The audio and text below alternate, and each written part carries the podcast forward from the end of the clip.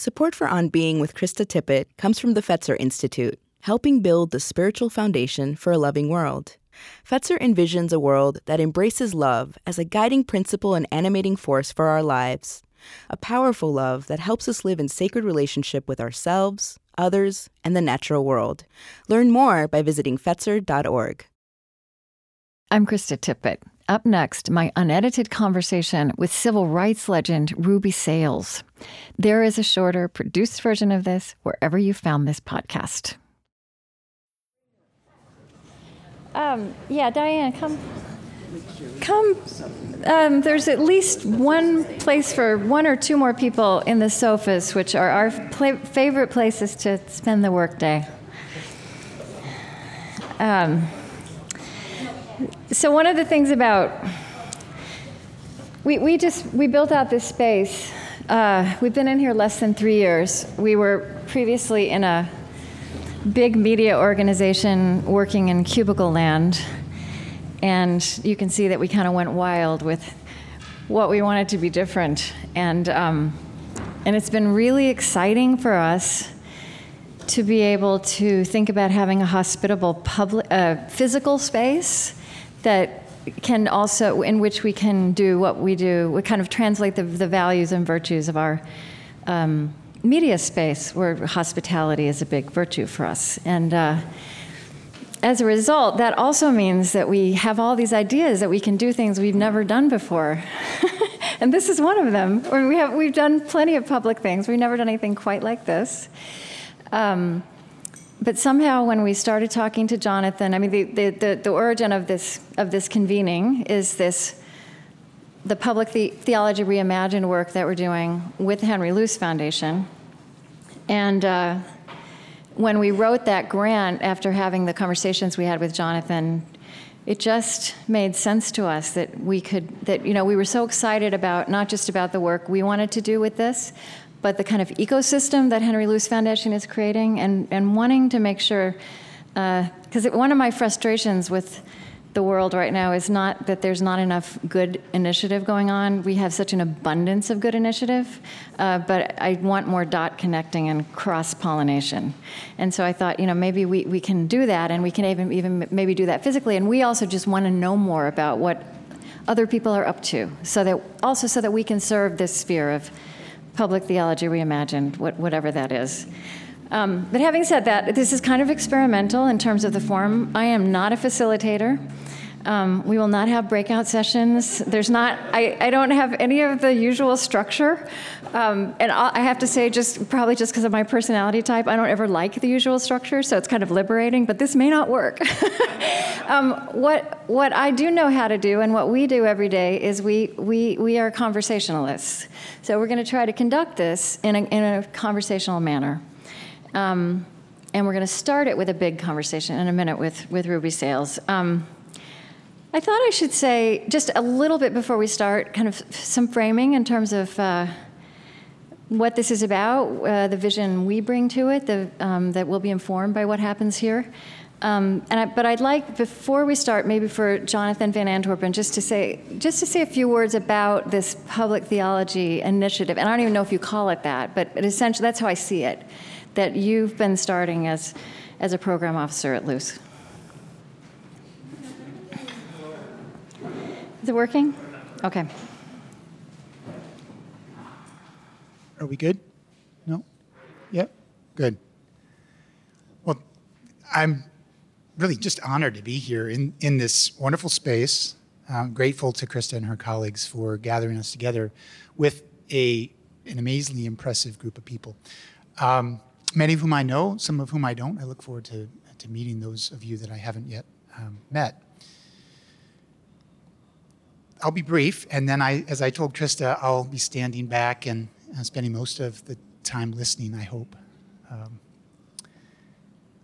when I came to the Luce Foundation a couple of years ago, um, we made a small grant to Columbia University libraries to support an archival project um, at the Burke Library, uh, formerly the Library of Union Theological Seminary, still houses its papers. And I was shown when I went up to the library a letter from 1898 written by Henry Winters Luce, who is the, the, one of the parents in whose honor the Luce Foundation was established. Um, he was a Christian missionary educator to China um, and, the, and the father of uh, Henry R. Luce, the founder of the Luce Foundation. And it was a letter written on first landing in Yokohama Harbor on his way to China for the first time. And in the letter sent back to friends and family members in the United States, he um, describes with a brief, brief ethnographic vignette witnessing um, a set of Buddhist practices. And then he says, Our hearts were weighed down by the burdens of heathenism. And uh, I've grown fond of repeating this story because um, it, both that's a, a, it's, it's a wonderfully awful line uh, that captures a particular uh, moment in, um, in missionary history, but it's also one that the family, uh, the Luce family, recaptured in telling the story of what happened to Henry Winters Luce through his decades in the missionary field in China uh, and the story is that he underwent a personal transformation that made him much more open to um, others of various kinds, including people of, of, other faiths. And the Luce Foundation's theology program has from the beginning um, animated, uh, been animated by that spirit of ecumenism. Um, Henry Winters Luce came back and, and taught um, at Hartford Seminary. Uh, and as I said, the foundation was established um, partly in his honor. So the theology program has had this orienting attitude of openness that's really animated its work from the earliest uh, days.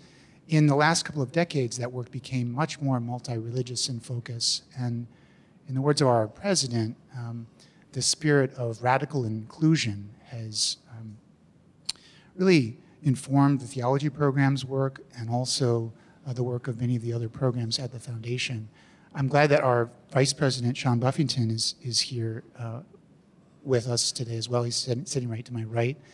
Um, Sean has come to the foundation um, about the same time as I did, a little bit later, and is, uh, among other things, looking at our work in the higher education sector. And one of the things I admire about the Luce Foundation is that we are unabashedly intellectual in our approach to our work. Um, and part of that uh, commitment involves working with a range of institutions of higher education, um, seminaries, divinity schools, research universities. But we also realize, um, especially in the theology program, uh, the importance of supporting scholarship with commitment. Um, not simply supporting scholarship that stands back from the world, but that is engaged with the world, and indeed extending the idea of scholarship beyond academic institutions. Uh, part of the orienting attitude of openness that I mentioned involves also working across lines that typically are thought to separate the religious from the secular.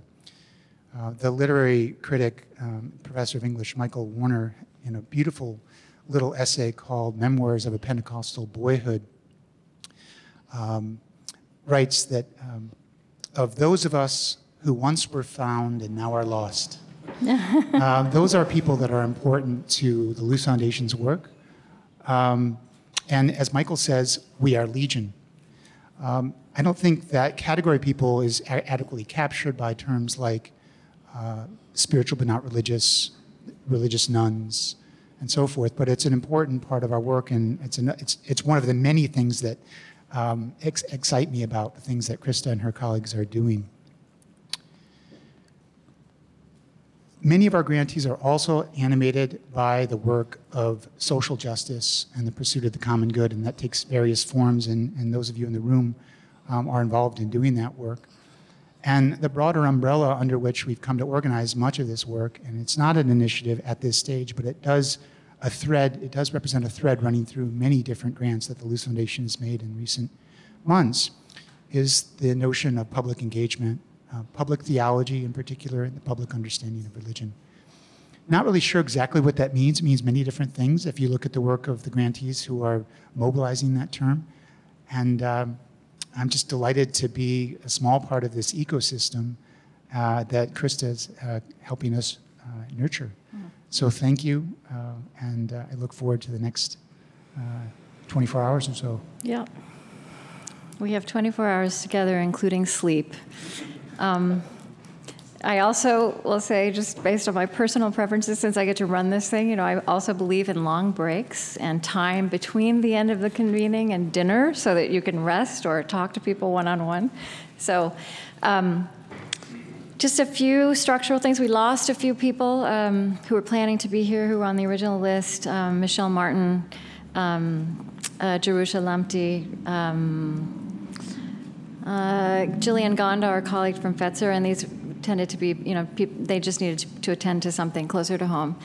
Um, you know, I want to say uh, this group, and I should I should clarify this. I, I, think about half of the people in this group are connected with the Henry Luce Foundation initiatives, and um, but Jonathan was, you know, very insistent that we not just invite that that it, that we also open that up. So. Um, it's an interesting mix of people. Uh, there could be infinite variation on on who's here, and it, you know, even as I was preparing it, I thought this is probably something one would want to do again. Um, we can all think of people who aren't in the room or projects not in the room who we'd like to have here, um, but we have to start somewhere, and I think it's a wonderful place to start. Um, I, I, was thinking as I prepared uh, for this um, about the progression of the notion of public theology, you know, as I've experienced it in the years of this project.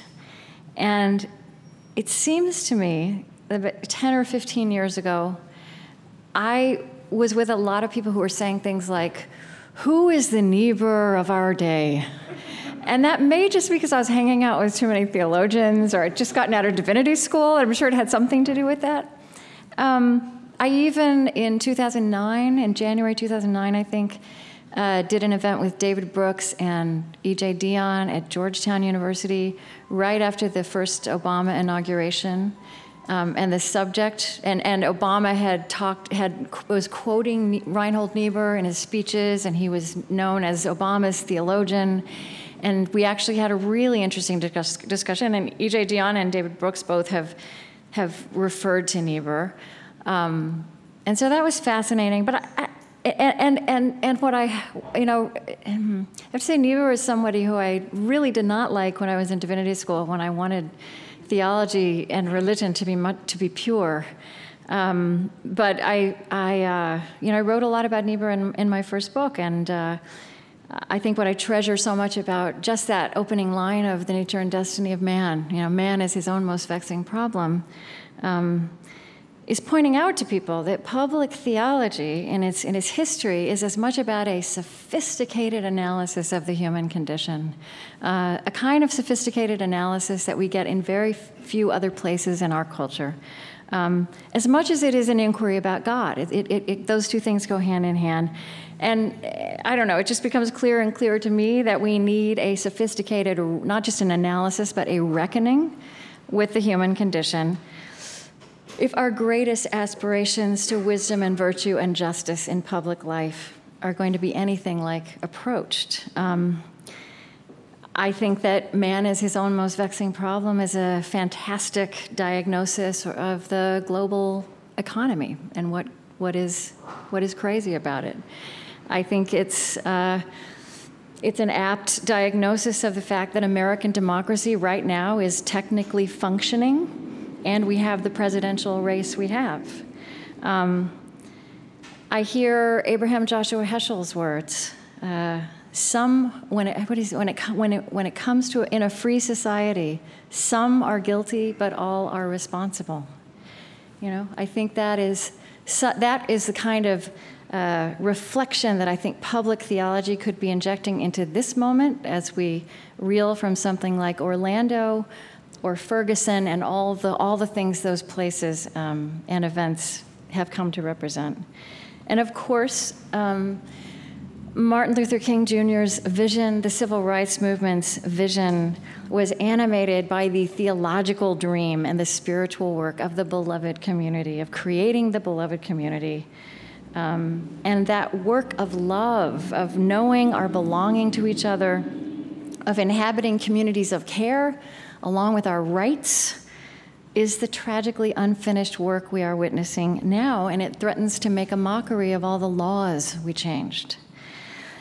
it's interesting to me, though, that these days, you know, I, I, also realize that in the last few years, I don't hear people talking about even asking that question, where is the Niebuhr of our day? And I'm sure, you know, fewer and fewer people would even know who I'm talking about. In fact, we had a board meeting last week, and I told them that we had this convening coming up. And, you know, they I'd mentioned the Public Theology Reimagined grant, but but one of my board members said, What is public theology? And I realized that it's not at all, uh, it, it, it's also probably not something that even this group could come up for, you know, with a definition for. So I think that's part of what I want us to try to get at and try to put some words around together.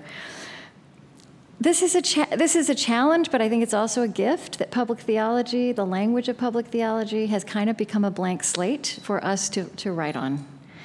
Um, what I said to my board, uh, because I felt like it, they are that generation where I could start here. Well, it's public theology reimagined is that we have to have something that's not Reinhold Niebuhr, um, not probably uh, not a white man who would look just right on Time magazine. Uh, I mean, I think King is in that picture, but it's mostly men and it's mostly white men who we think of, and Protestants.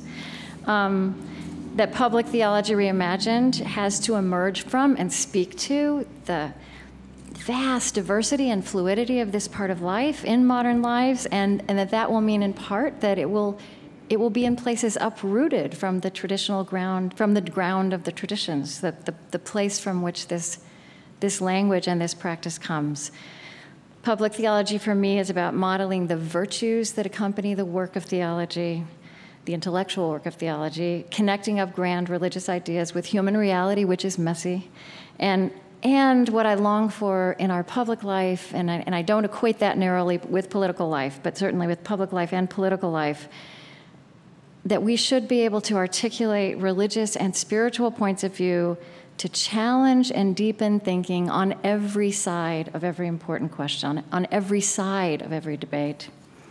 So, the way I've come to think of the inquiry of these two days, these 24 hours, is that we will explore, first of all, what is it? What is public theology? What is it becoming? What do we long to make of it? And how can we accompany each other in that work? Um, after uh, we have a conversation up here, then we'll have a 30 minute break. Um, and then we'll come back and we'll do introductions. Um, and we're going to have conversational introductions rather than going around the circle, and we'll see how that works.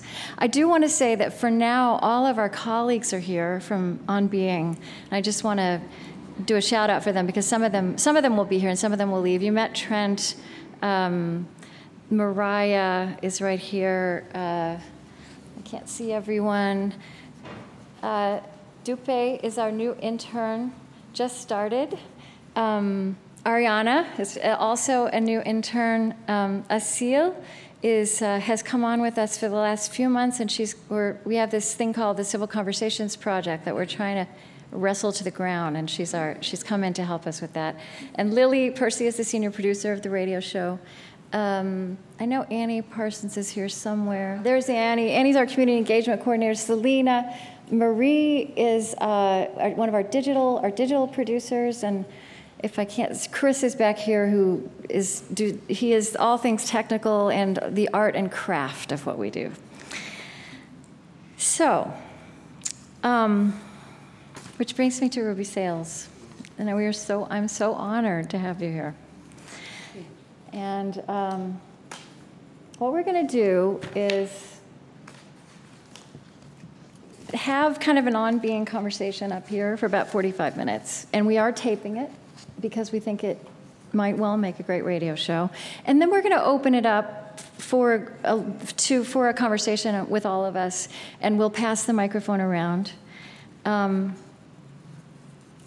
and uh, I think that's all I need to say by way of introduction. So I. Um, the last few years, I've had some some of the conversations that have changed me the most were with people like John Lewis and Vincent Harding and Gwendolyn Zoharah Simmons. Um, they've helped me understand that as we move into this new chapter, this chapter we're in now with our reckoning, with who we are as a people, with our reckoning with race and everything that has to do with, and with our belonging to each other. Um, we have a very simplistic memory of this incredible movement that you were part of, that you helped bring into the world. Um, we misremember things. we don't remember things, or and people. Um, and and that, that but there's that it has seemed to me that there's so much there to harvest that could teach us and guide us and inform us as we walk through the present. Um, and, and it is very much as they have helped me understand more completely than I did before or than I learned in school. It was work of public theology. It was spiritually, it was about the human change that makes social change possible, and it was spiritually animated and rooted.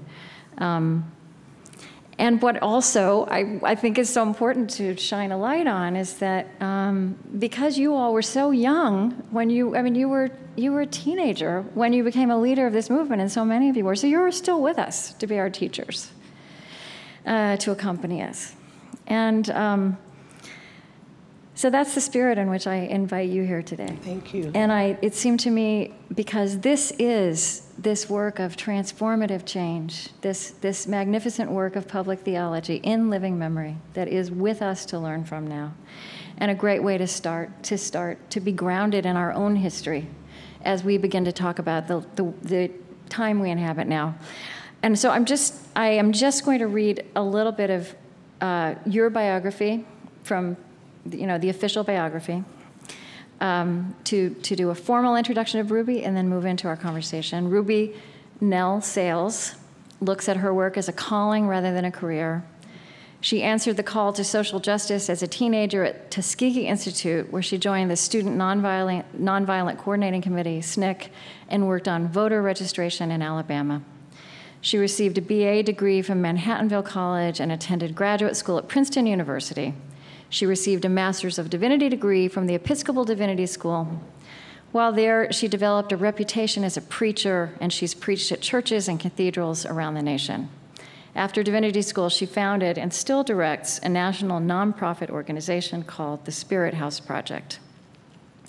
As a social justice activist, her work is cited in books, journals, articles, and films. She's received numerous awards and honors. An oral history of Ruby Sales is housed at the Library of Congress, and she was selected as one of 50 African Americans to be spotlighted in the new Smithsonian Museum of African American History and Culture in Washington, D.C., which is scheduled to open this year. She has made the struggle for racial justice one of the centerpieces of her work through the Spirit House Project. Since 2007, she has worked to expose the state sanctioned deaths of African Americans by white police security guards, and vigil- vigilantes by compiling, compiling a national database on these events, offering spiritual, financial, and organizational support to families, and by exposing these activities through church and community meetings, forums, and press conferences around the nation. And these include what she calls teach ins and preach ins, which I find very intriguing. Um, and Ruby, when I was getting ready to interview you, there are two um, sources that I found that were wonderful for me for preparing. And one was a series of conversations you did with Vincent Harding, who uh, we miss, and who was such a great, yeah, such a great person. And um, and also a panel that you did at the American Academy of Religion meeting last year. with and Serene Jones uh, came, you know, told me about this after it happened and said it was just so astonishing. And I've been quoting from this panel uh, ever since, including in a conversation I had with Patrisse Cullors of Black Lives Matter a few months ago. Um, and that also motivated me to want to have you here with us. Uh, Cornel West was also on that panel, and he said, he said, Ruby Sales is black spiritual nobility and democratic royalty of the highest level. and so that's who we have with us here today. I do want to say that I think you have so much to tell us and so much to talk about, and I'm I'm going to be in charge of this conversation, make sure we stay focused. um, thinking about this larger audience, you know, the million people who might be in the room with us when it becomes a radio show. And, um, and also the inquiry of this particular group of how we are to live and move forward and transform ourselves as theologians, but also as people and as a people. So I want to start where I always start my conversations uh, by just asking how you would start to talk about uh, what was the spiritual background of your childhood. First of all, thank you for inviting me, and um, it's really a, a, great pleasure to be a part of this circle and to really deepen our conversation and our thinking on the meaning of, and I'd like to expand the, the word from theology to public theologies because we're not a monolith. Um, I grew up in the South I'm from three generations of Southern Baptist preachers. My grandfather was a Southern Baptist preacher. My great grandfather was a Southern Baptist preacher.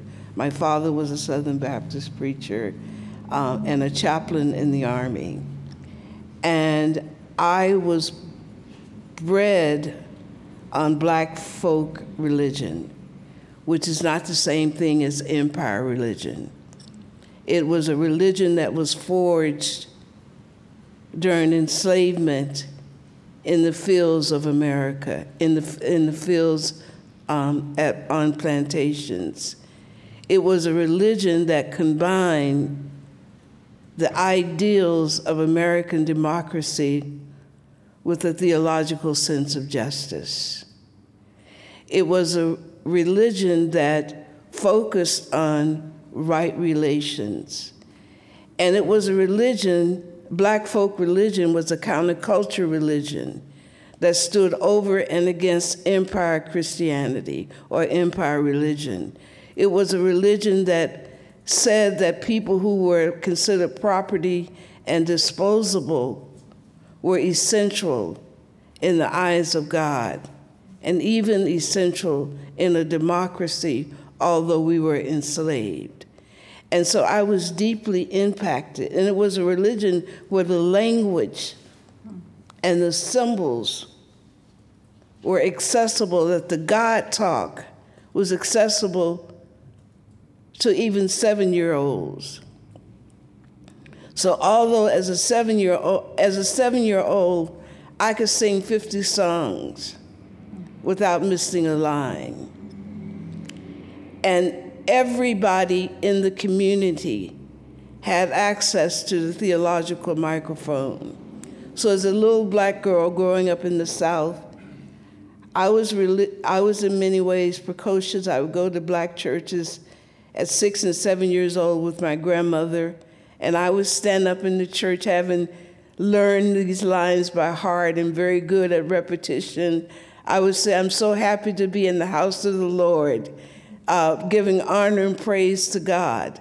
And, and so, this sense of being a part of something larger than myself, being a part of a, of a, a living spirituality, a living religion.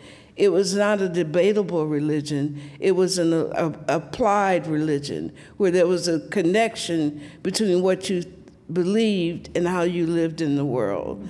And I was deeply influenced by by this black folk religion. You you you said something to Vincent Harding. You said religion for me growing up in Columbus, Georgia, was the ground that I stood on that positioned us to take that positioned us to stand against the wind. The winds, yes, to stand against the winds of Southern apartheid, mm-hmm. to stand against the winds.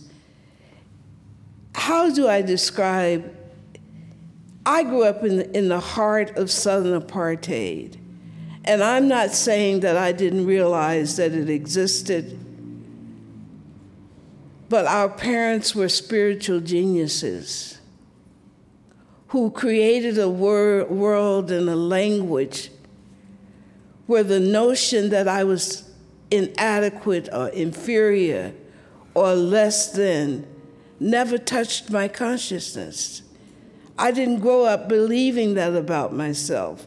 I grew up believing that I was a first class human being and a first class person, and our parents were spiritual geniuses who were able to shape a counterculture of religion, black folk religion that raised us from disposability to being essential players in society. It also gave us the resilience to stand up against the assaults of Southern apartheid and the violence. And it also taught us something serene about love. I love everybody. I love everybody. I love everybody in my heart. And so hate was not, was not uh, anything in our vocabulary. And so it seasoned us. Actually, what I, as I think about it, when you think about black folk religion in this country, it offered a way out of the dungeons of empire Christianity. So, you know, oh, sorry. No, go ahead. Um, one thing, just what you said about you, I love, hate was not in your vocabulary. Absolutely not. But you, you do make this really important distinction between black folk religion, which is what which is what nourished you, which yes. is what formed you, and the black church and black preachers, which are in the picture, but which is mostly what we've seen as the picture. And, and you, you know, you say in one place that, you know, this, that the heart of the Southern freedom movement, it wasn't as much black preachers as it was black congregations, ordinary people who participated in extraordinary things on well, this foundation that you're describing. Well, first of all, as I said earlier, black folk religion grew up in the bush harbors on plantations. And those were there these, were these, no, these uh, there were no buildings. There were there was not an institutionalized church. It was like outdoors in outdoors, a sanctuary tree, yes, secret yes, meetings. Yes, right. yes, yes. It was a gathering spot for the community, and and it, it was in this setting that black people began began to talk about God in this society where they were enslaved. So it was not, and everybody participated. The spirituals came up out of this environment, and everyone had a voice in the conversation. So it was not as if the preacher's voice was the most primary and most essential voice. It was participatory. You, everybody had a place in the circle, and you could speak from that position in the circle. So it was really a most democratized space that was very different than Empire Christianity or the white church. Mm-hmm. And in the North, however, the black church was a little bit different because you had a free black population. And, and black religion in the North did grow up in Mother Bethel AME Church in Philadelphia right. in the abolitionist movement. So you have you cannot think of the uh, black folk religion as a monolith. And when I talk about the church, I'm really shattering the mythology that it was the black church that was at the heart of the Southern freedom movement. Mm-hmm. It was it was black folk religion. It was black, ordinary black people, and not black preachers. Most black preachers stood over and against the movement, mm-hmm. but it was really ordinary black people in the South who really forced the church to allow mass meetings and other places to meet there. And Martin Luther King should not be seen as the black church. He came out of, a black folk religion and was part of 1% of the black pastors who really supported the Southern freedom movement. And, and one of the things I start to understand as I listen, listen to you and read you is that a lot of the themes that uh, you know that when I talk to somebody like John Lewis, when I hear about how the or, or or Vincent Harding, how the philosophy of nonviolence was developed, and and you know they were studying Gandhi and Thoreau and Jesus and practicing and doing role playing, but but what I what I understand from you is that is that a lot of the elements of that actually were in, in black, black, folk, folk religion. Yes. So when you say you learn to lay love, down my sword and shield down by the riverside, down by the riverside and study War No More. Yeah. Nonviolence. When you look at black spirituals, you hear a theology and a philosophy of nonviolence. And so that this was an essential part of black folk religion. It was not a retaliatory um, religion, it was a religion predicated on right relations and love and nonviolence. And so when we think about Martin Luther King, it's incorrect to imagine that he was shaped at Crozer or Boston University, that his formative years, his formation um, in terms of nonviolence, really began in, in his father's church at Ebenezer Baptist Church and in the black community. And I also hear you saying things like, um, you learned agape, right? You lived Yes, agape. Absolutely. And it wasn't just that hate wasn't in your vocabulary, you've said it this way. You also learned, I can't control the world, but I can control myself, and you are not going to co- coerce me into hating. Yes, that's the meaning of the song, I love everybody. I love everybody in my heart. And you can't make me hate you. And you can't make me hate you in my heart. Now, that's very powerful because you have to understand that this spiritual came up out of an environment where white enslavers promoted the notion that they were the masters of the universe and the alpha and omegas of all creation. And everything of who black people were, we owe to white people in their creation of who we were. So to say, you can't make me, it was an acknowledgement not only that we control our internal lives, but also it, it was a, it contested the notion of the omnipotent power of the white enslaver that was very revolutionary and very profound as, an, as a song of resistance. Um, so in 1963, you enrolled at Tuskegee. The civil rights movement is in full swing at that point. Um, on August 20th, two, in 1965, you'd actually just been released from spending a couple days in jail. Is that right? Spending some Yes. for participating a in week, yes. two weeks for, for participating in a voting rights demonstration. And you're hot and thirsty and headed with a couple of others towards a grocery store to buy something to drink, a soda. And one of those people is John Jonathan Daniels, a 26-year-old seminarian. And Yes. that became a day that, um, well, it was, it's one of the stories that is remembered um, and formative, traum- traumatic and formative day for you, I think.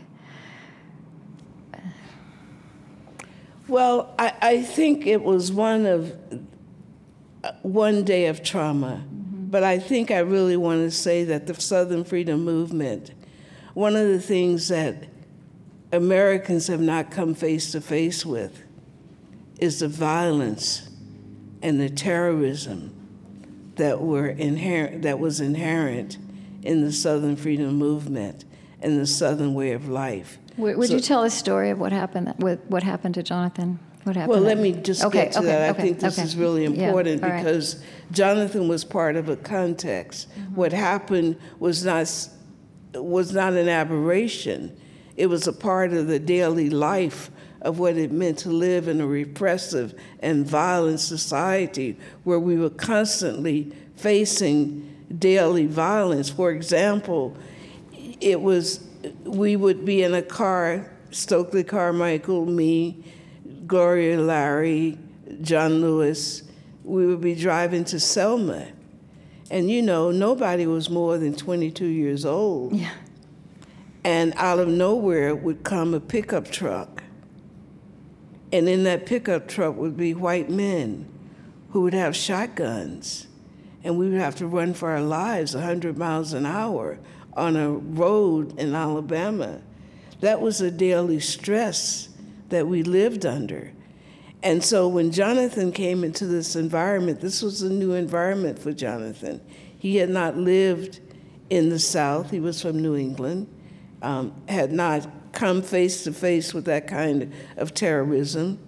So he was thrown into that environment that we were living every day. And we had been arrested not for voters' registration, but because the young black children, young black people in Fort Deposit wanted to demonstrate because their parents were sharecroppers who were being cheated at the local store. And they were outraged. And they came to SNCC. They initiated this. They came to SNCC and asked us, would we participate with them in this demonstration? We were horrified, to be perfectly honest, horrified and terrified. because uh, Fort Deposit was a bloody county with a history. When I first went into Lowndes County, Stokely took me to the county seat, and we I went to my first registration attempt. And he took me to, a, and the sheriff pulled a gun on him that day and said, Nigger, tonight you're going to be in hell. And I'm naive. I've come from a very sheltered family, and I'm coming for the first time face to face with this kind of terrorism. And Stokely Carmichael looks at the sheriff and says, Tonight there will be an integrated hell. And that just really stunned me. I couldn't believe I was awestruck. I, I just somebody would actually let would not even blink an eye. And, and so that was the spirit that was a part of the movement. And so I'm saying all this to say that when you signed up to be a part of the movement, it became very clear that we were willing to die. Not because we were suicidal, but because we believe so much in the work that we were doing that we did not believe that death was the end. We believed that we were that our that dying would not mean the end of the movement, that the movement would continue. And so that we were always pressing through fear, pressing through the daily reminders that we could be killed. And so this particular time we were in jail and we were literally psychologically tortured. Yes, I said tortured. America must come to grips with the fact that torture is not something that happened overseas, it's something that happened in America. And we were tortured. I was very ill in jail, 16 years old, very ill in jail. They wouldn't call a doctor threatened to have us raped by the black men who were in jail, um, thrown up against the wall. The day that we were arrested, white men came out with baseball bats, garbage pails, all kinds of instruments of torture, guns, and threatened to kill us. And the sheriff came and put us on the back of a garbage truck. And I had never been so happy to be on a garbage truck in my life because they meant business and took us to jail where we were not given food, where we had to beg for water. And the jail was rancid, stinking, and filthy. And for days, they would not allow anyone to come and visit us. And Jonathan and I passed notes with each other through one of the black trustees in the jail. And one day, one morning, we were made to get up, put on our clothes, and told that we were being released and nobody wanted to be released because it didn't it was it was unusual that we would be released and nobody would be there waiting for us. And so we protested, but they made us leave and told us if we didn't leave, we'd be in trouble. So John and I, by then, had developed a very close friendship. And so when we got out of jail, we were asked by the group of 15 to go and get sodas for everyone. And when we got to the store, Tom Coleman was standing in the store with a shotgun and threatened to blow my brains out. He was the owner of the store? This is no, he was not the owner Oh. of the oh. store. He was a vigilante Okay. who said that he was a deputy, but he was a white vigilante who had armed himself, who was determined to kill somebody that day. And so the rest, you probably know the story. Jonathan pulled me back. I fell. And Tom Coleman shot him. And Father Marshall was also with us, who had just come down from Chicago. He was a priest, and he was holding the hands of a local young lady named Joyce Bailey. And they were running, and Tom Coleman shot him in the back. And I thought I was dead because I fell on the ground. And the only I realized I wasn't dead when I heard Father Marshall crying for water in that hot sun. He had been shot. And Tom Coleman would not allow anyone to bring him water. And that day really began to change the tone in the movement. It had been too many deaths, too much torture, and people began to lose heart. And it was very difficult for Stokely and other SNCC people, including myself, to go to New Hampshire to take the body to Mrs. Daniels, her only son, who had been murdered in Alabama. This story does not get told, and when I talk about this story, not that particular story, but the history of violence and terrorism that existed at the heart of Southern white culture. The torture that people endured, the bombing at 16th Street Baptist Church of the three black girls, the hundreds of black kids in Birmingham from the ages of 10 to 15 who were thrown in the fairgrounds, arrested, beaten, dogs, billy clubs, horses, cattle prods. Mrs. Hamer in a jail in Mississippi, beaten so badly until it damaged her, her kidneys. And I think that became respons- that was the reason why she died so early.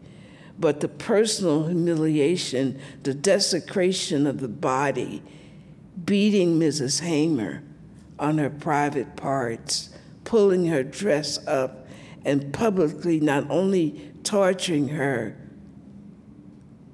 but degrading her as a woman, violating her in that way. That is the story of the movement that rarely gets told.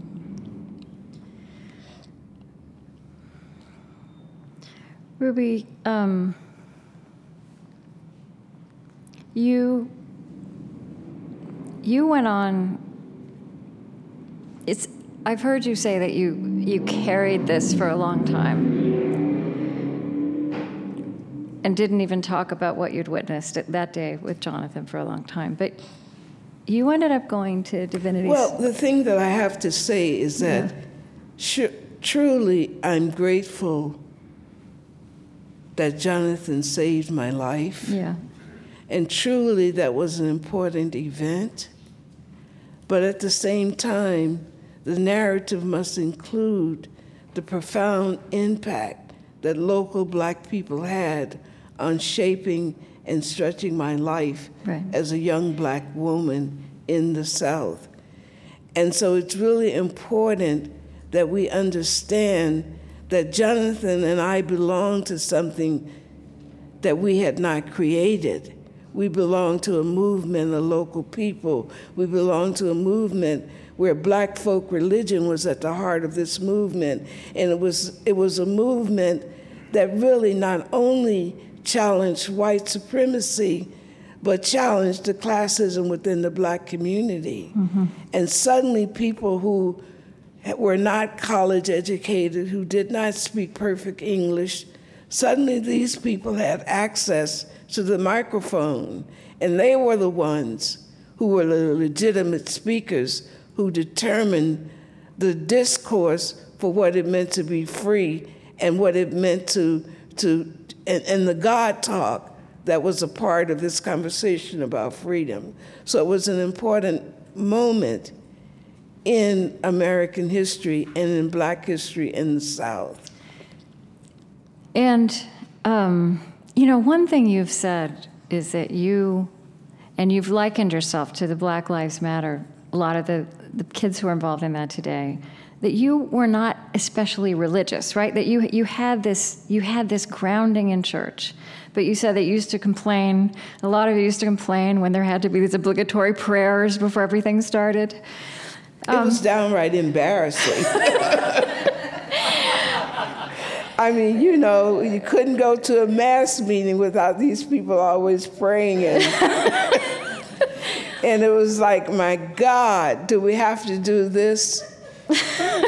um, but I, you know, when I first went on my first demonstration, I was really kind of naive, unsophisticated, a peasant um, who had been bred on black folk religion and who really believed I was a part of the Pepsi generation, who really believed that right was right and it would win out.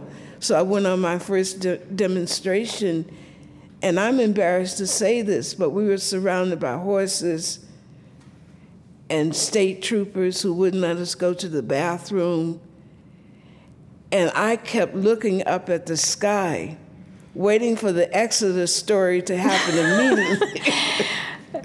and it didn't happen. Well, so so I expected yeah. God to appear, some chariot to open up in the sky, because I couldn't imagine that we were so right and God would be so wrong. In my 17 year old mind, I couldn't imagine that. I mean, my 16 year old mind. And so I lost religion that day. And I slowly became a Marxist. I became a materialist. If it wasn't economics, if it wasn't race, then it didn't exist. I had no space in my life for, and I thought black folks were religious fanatics, you know.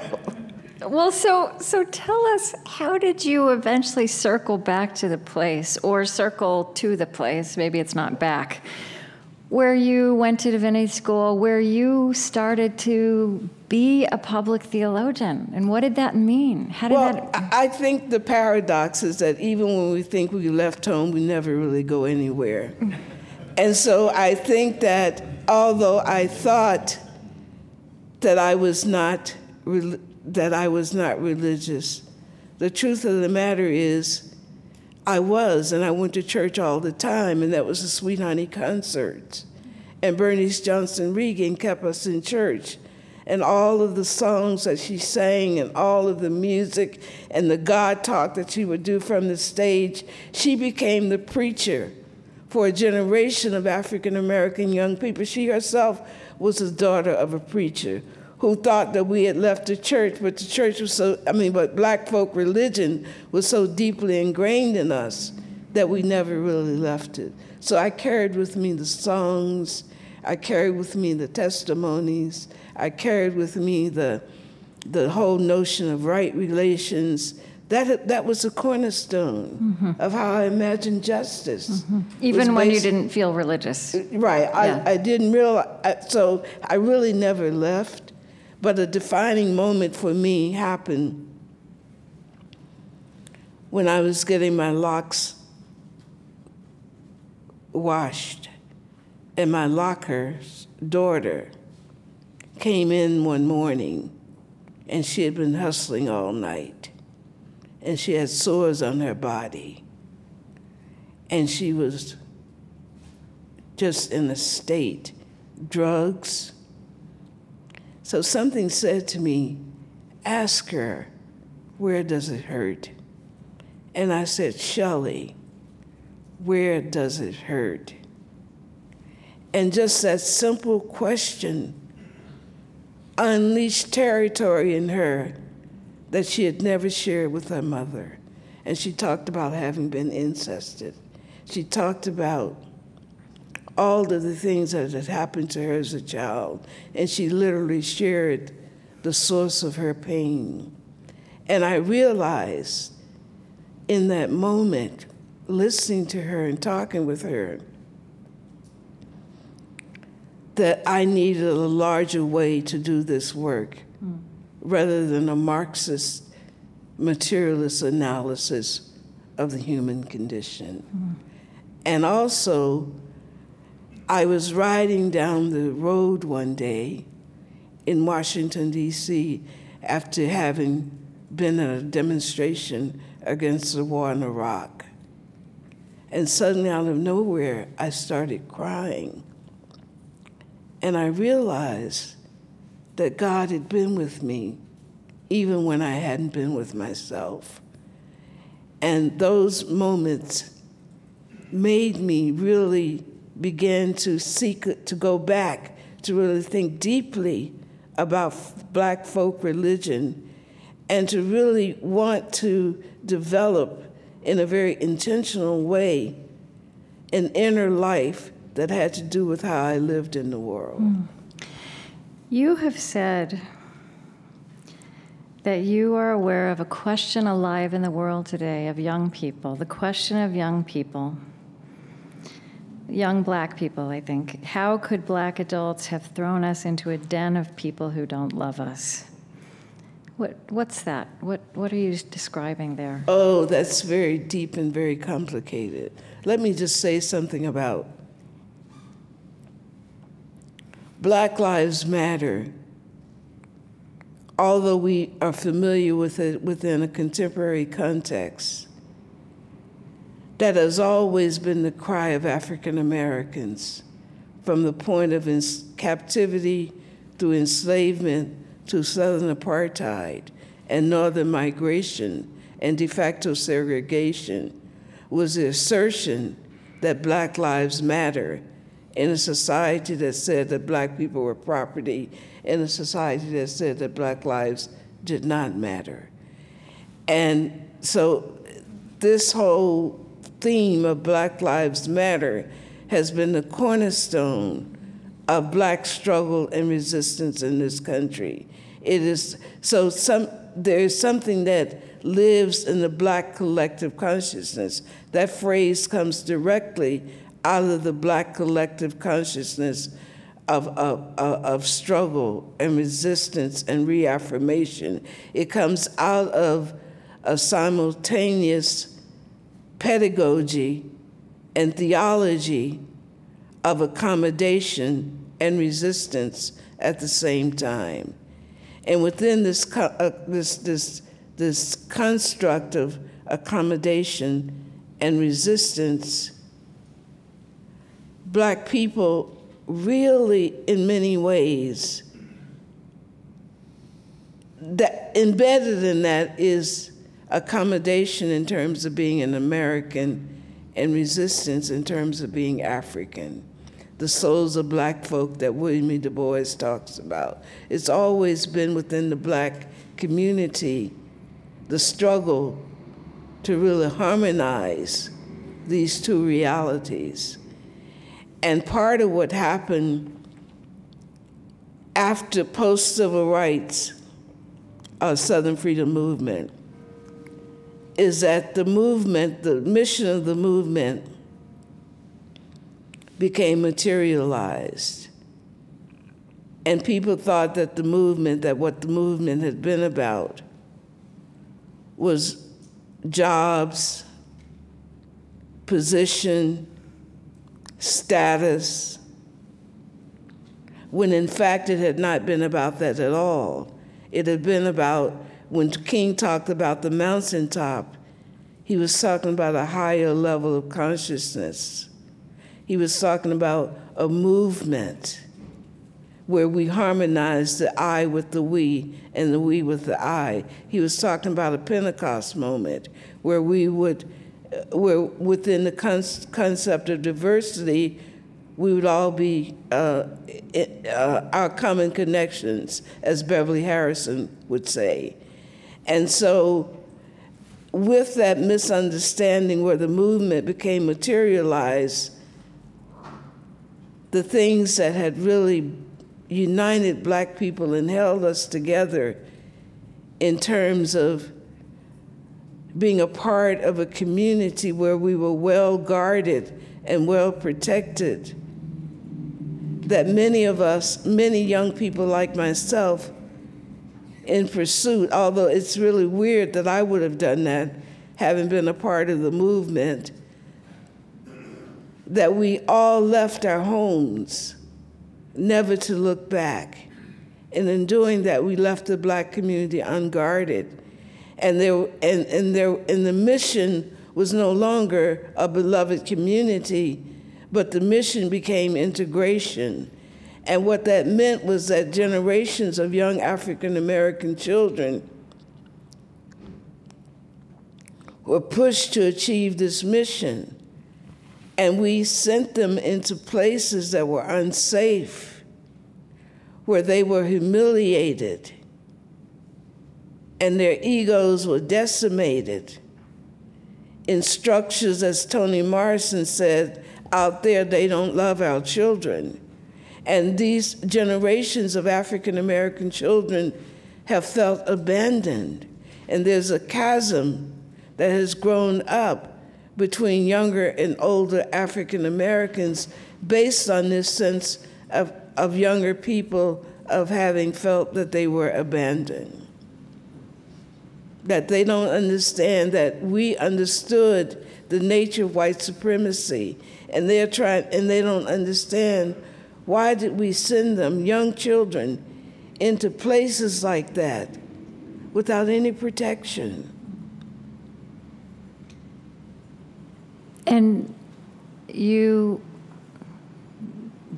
part of that protection, that kind of armor that you realize you wore without, just by taking it for granted because it was something you breathed, something you moved Yes. in, was that black folk religion. Um, It was and the, also so- the songs, right? The, It was more than the black folk religion. That was one part of it. But it was also the black school culture, the counterculture of black education that was a long train running towards excellence. Cheryl Blankenship, who's with me, we both grew up in that counterculture of black education. And just because the black schools were underfunded, it did not mean, and under resourced, it did not mean that our minds were under resourced. And so that in this environment, this counterculture of education, it produced, it was a, a relationship, a project that began in 1865 when black men, newly uh, freed, met in Selma, Alabama, and pledged their utmost endeavors to educate the young for the preservation of our rights and liberties and to advance the black community. And therefore, it became a, a, a, a union between community upbuilding and black education. And despite the pervasive myths that exist today that black people do not value education, the truth of the matter is we probably overvalued education because we thought education was a panacea um, for uh, in terms of addressing injustice. black people had a deep longing for education.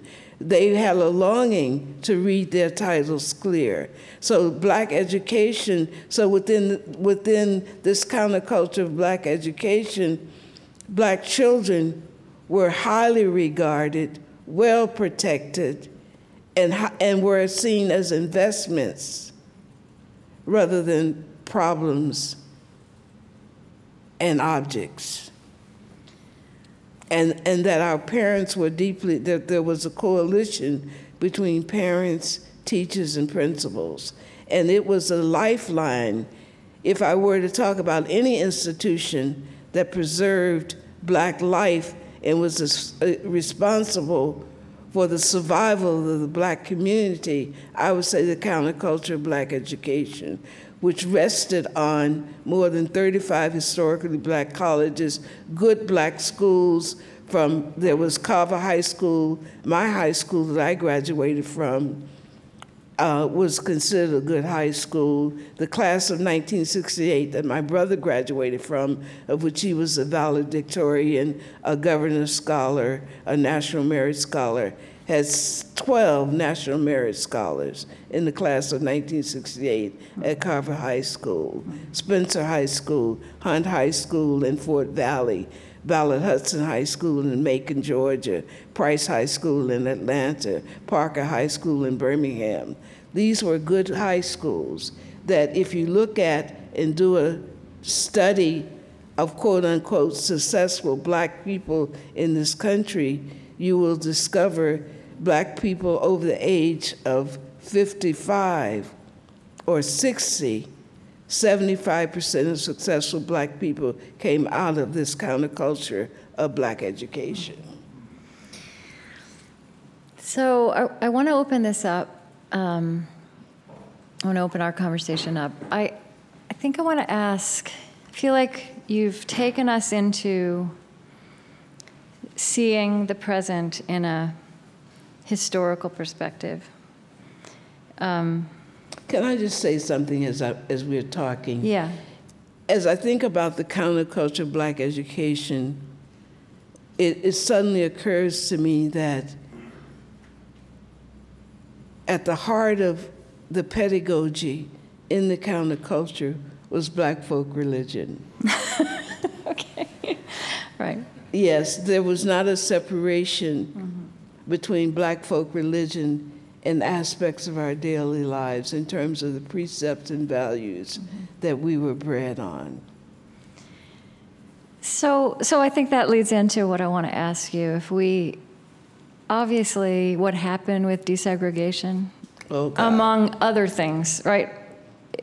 The issues now, like the, the, the realities now that have to be addressed, are so complex. There's so many complex interweaving realities how would you, what, what are the questions? What is the inquiry that a, that a, that a, that a theological, a, a public, a, a reflective public theologian would, you know, how would that inquiry direct or focus?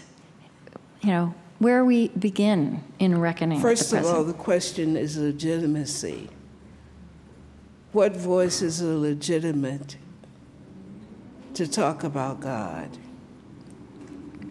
And, and I think that's a really important question. And I also think another important question, I've been thinking a lot about, well, let me just say this first. I think an important question is that the universality, universality and particularity that any kind of public theologies, any public theologies, has to, should deal with that which we all have in common, that which is universal, issues like grief, love, sorrow, justice, but also at the same time cannot be devoid of our specific historical experiences. Mm-hmm. So we have to move, it, you know, we came through womanist theology, Mujerista theologies. Now I think that we are called upon to do a different kind of theology that incorporates the particular experience, the particular historical experience with the universal uh, experience, and to resolve that tension because there is a tension. Mm-hmm. And so the question is how do we develop a theology in the 21st century that builds on what we've learned about the particular, but also recognizes the universality?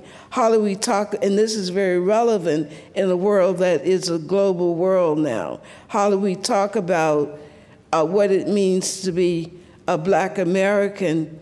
Within the context of, of our history, but how, what does it mean to talk about being a black American within a global universal experience? And so I think that we must begin to develop new language to talk about the human condition and to talk about God. And I think that it's really important, for example, I think that the language lags behind that which we know. Let me give you an example white privilege. We should be beyond that, that, that word, that, that phrase. We're not wanting privilege. What we're dealing with, what black people, brown people have dealt with for more than 400 years, has not been white privilege it's been a violation of our rights and human, our human and civil rights. So we do not want privilege because that creates an elitist society. What we really want, what, what white people have that many people of color don't have, mm. is not is rights, human and civil rights. So I think that we've got to, re- and we don't want to build bridges. We want to have access to civil and human rights. Because the problem with building bridges is that with, with the hierarchy in our society, some people build the bridges while other people direct the traffic. And so we have to begin to really look at, and, and even language that we use like inclusion, that's an imperialistic term. Right. Because it assumes that somebody owns the table to include. And that's quite imperialistic. So we've got to start really looking at these issues and we've got to start dealing with language. For example, when we look at oppression around the world, we have to develop a common language. Public theology must deal with a common language for talking about oppression. And I've come up with eight tools of oppression. These tools are containment, surveillance, the destruction of intimacy, dismemory, uh, the criminalization of parenting, uh, criminalization period, fragmentation, whether you're in Palestine or whether you're in the United States. These are the tools that empire uses around the world in order to maintain power. So I think that the theology that we're engaged in lags far behind what we really know in our consciousness and, and, and, and how the world has shifted. For example, I've been thinking a lot about this whole business of trans. And I've often wondered if we can transcend gender, does that mean that we can transcend race? And does that mean that in the, with, as we deepen our conversations, does history matter if we, in fact, can transcend? What does that really mean? And so I think, and, and so what I become very concerned about is that history and reality becomes very, become very different constructs in the world that we live in today. That history becomes what I create in the moment. It's very individualistic, and I create history in the moment. And reality is not predicated on history, but reality is predicated. For example, Donald Trump can say something that we know is absolutely not true because he says something different four minutes ago, but we will debate what he said four minutes later as if that's the reality. And so, what does reality mean in a technological world where reality is now becoming virtual and, and constructed? How do we look at history and how do we look at reality? I'm deeply concerned about the, the, the, the, the decimation of the meaning of history today. And I think it's a very difficult conversation that we have to begin to really think about how do we have this conversation without falling in the trap of loading it with our own prejudices. So, if in fact I declare that I, I can be, if I'm a white person, can I transcend race and become a black person? And if I say that I can do that, then what I'm doing is saying that the history of being black doesn't matter. That is what I decided matters in the moment. And so that I think that we've got to really begin to deepen because at the heart of all theology is history. History is a cornerstone of how we talk about God. And we live in a world today where history doesn't really matter. Hmm. Because I can become anything that I want to become as long as I declare that I'm the, I'm the thing that I'm becoming. And so, what does that really mean? Not as a way of putting down the possibility of people claiming who they are, but really to ask a fundamental question Can I become a black person not having borne the marks and the history of what it means to be black? Right.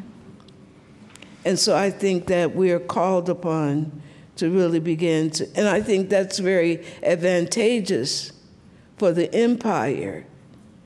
To, to, to, to the less history matters, the more the empire gets away with not having responsibility for the history and the world that they've created. So, although we think that that's radical sometimes, I wonder are we children of the empire? Okay. Let's hear what is on your mind. Maya has a microphone.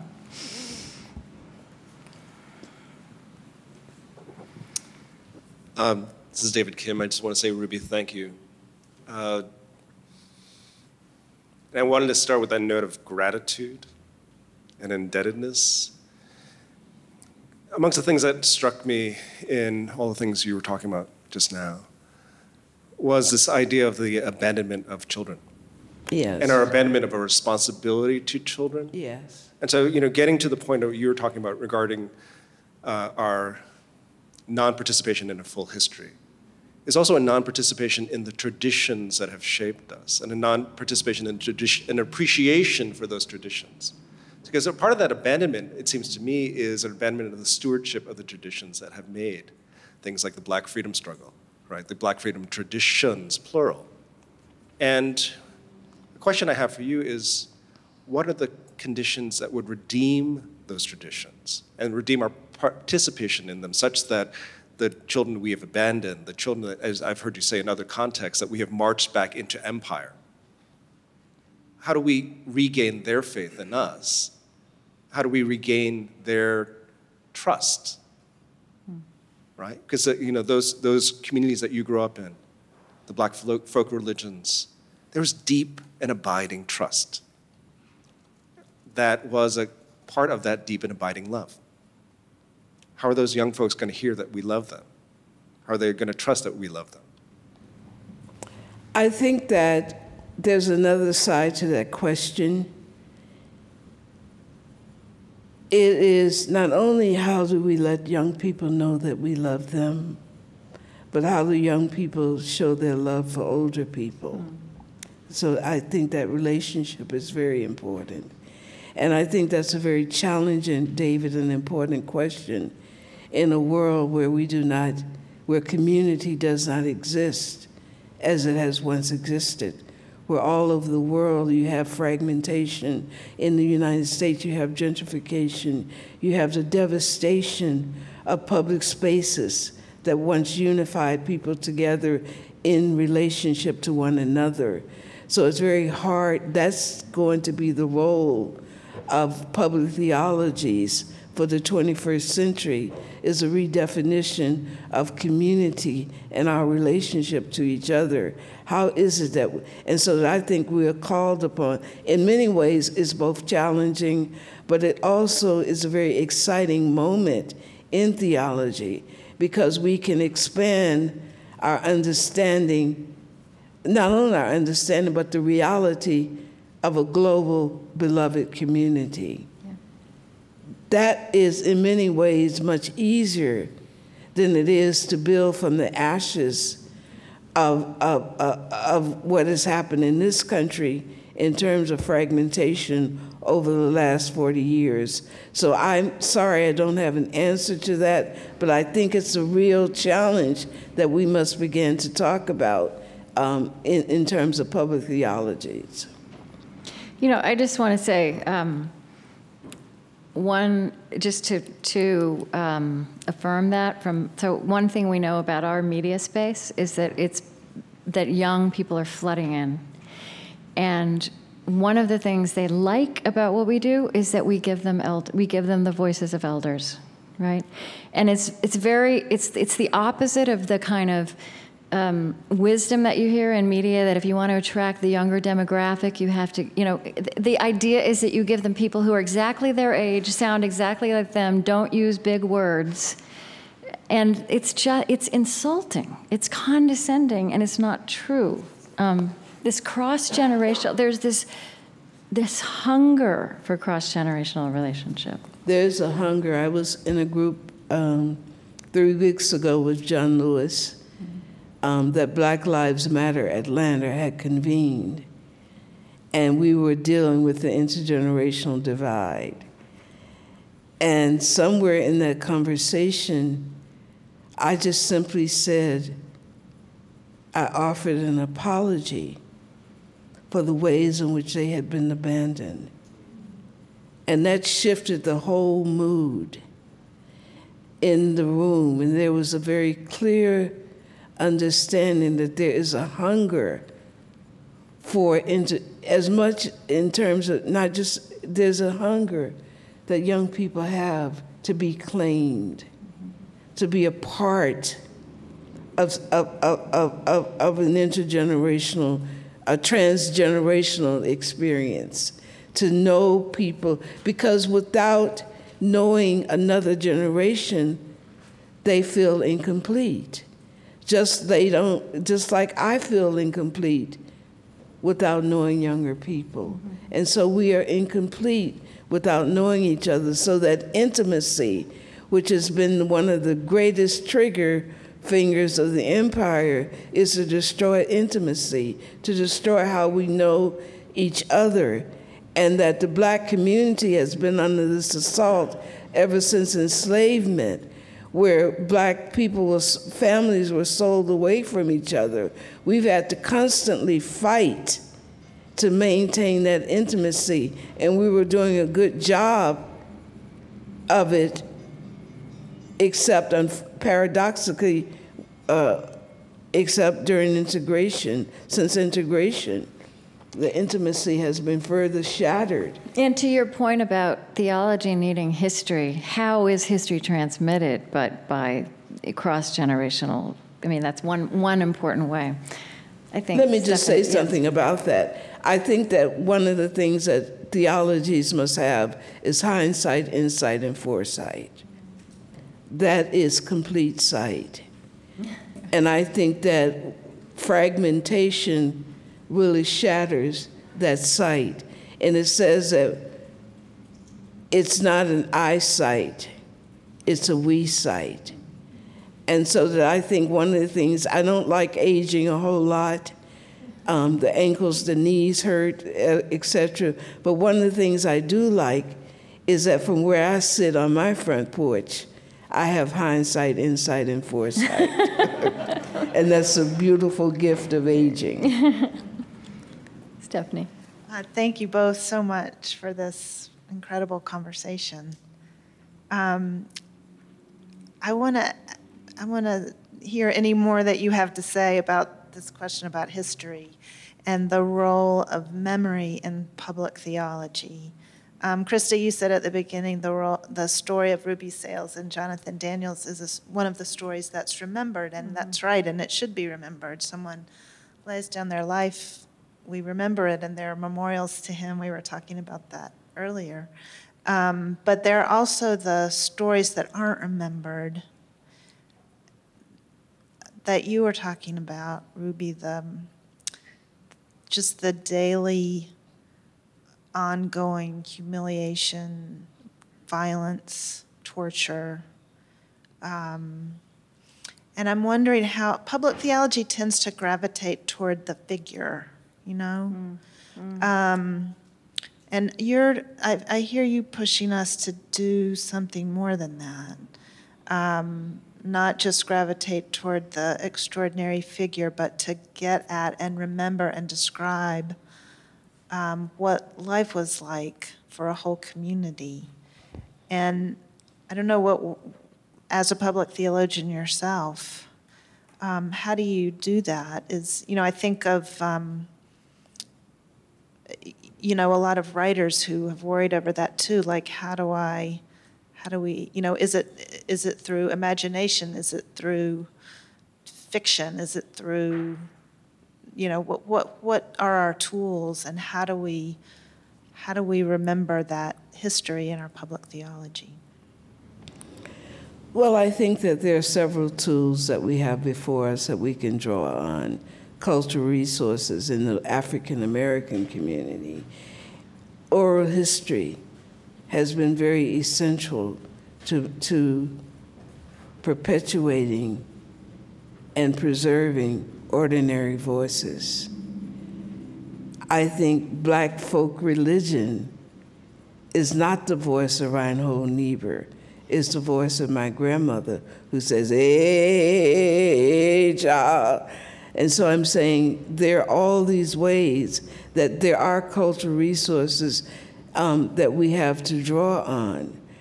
And I think that it's really important at the risk of going out there,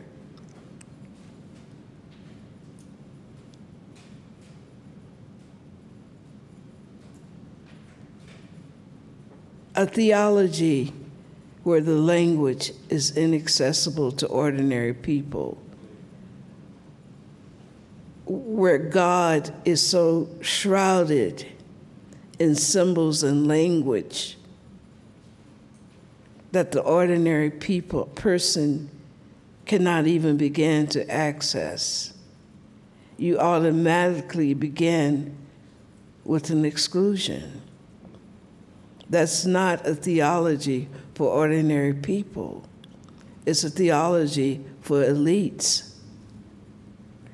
And you create a high priest, a culture of high priests, rather than a culture of ordinary people.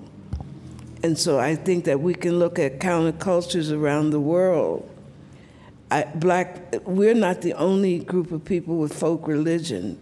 Around the world, you have folk religion. And I think that to look for ways of, of, of, of, of finding the voices of ordinary people is to look beyond empire Christianity or theology except in those rare moments like the abolitionist movement.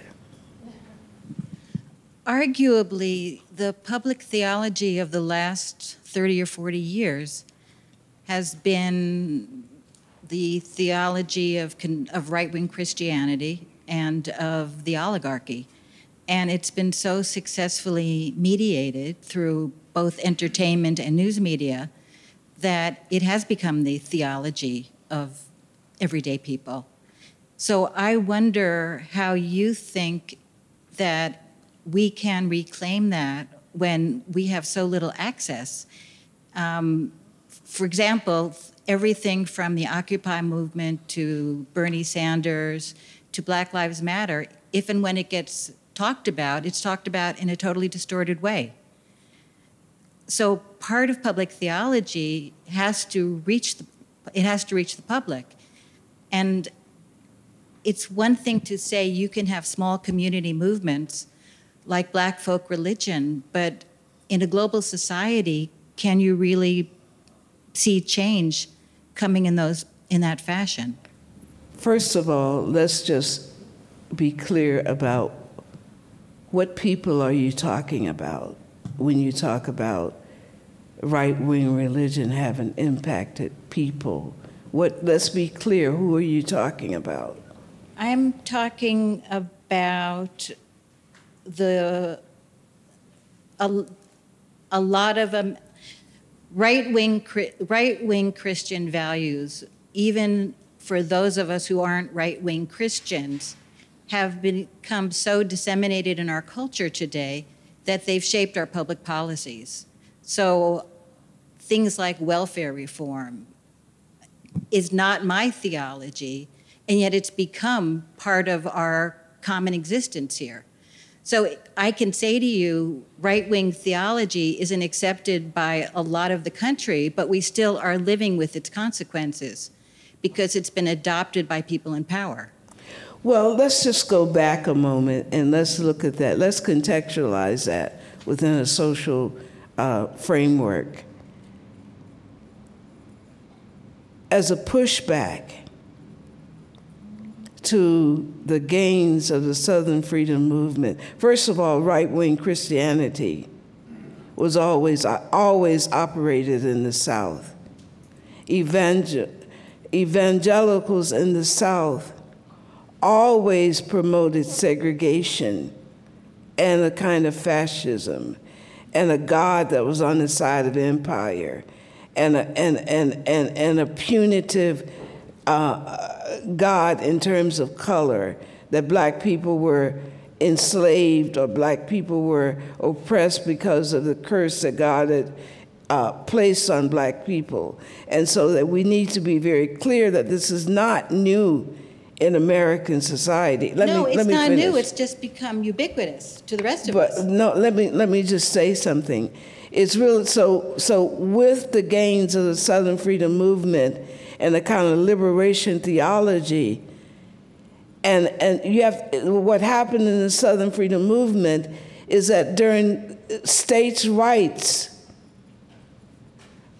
was the order of the day and within the construct of states' rights, black people were not citizens. We were wards of the state and we were objects of the state.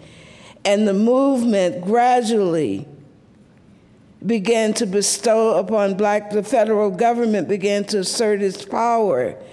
And black people became slowly, beginning with Eisenhower, we began, well, Truman, Eisenhower, Kennedy, all of the the decision, policy decisions that they made in terms of moving black people to, to legitimize our citizenship, that we found that white Republicans are white segregationists. There, there was a constitution, there was a revolution that people don't really realize, where black people went from being objects of the state to being citizens, where states' right was overturned and federal constitutional rights and federal rights became the object of the day. And a great deal of the effort under the guise of religion was really designed as a pushback to constitutional and federal power that said that that equalized the American landscape. And I think that one of the things that we have to realize is that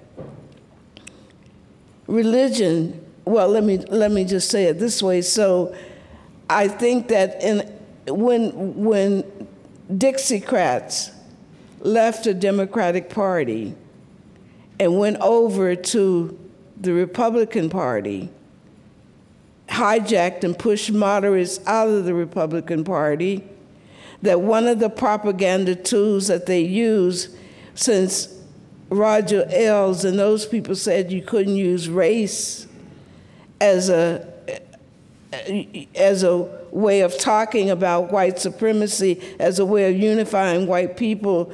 One of the things that they used was religion as a unifying agent that would really revitalize white supremacy, states' rights, and white supremacy power. So we have been under an overthrow of the Constitution of this, of this country, legislatively, the Supreme Court, and through executive powers.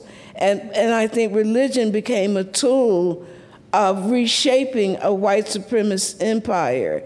And it trickled down in all aspects of white society, even trickling down to some degree, I agree with you, into communities of color.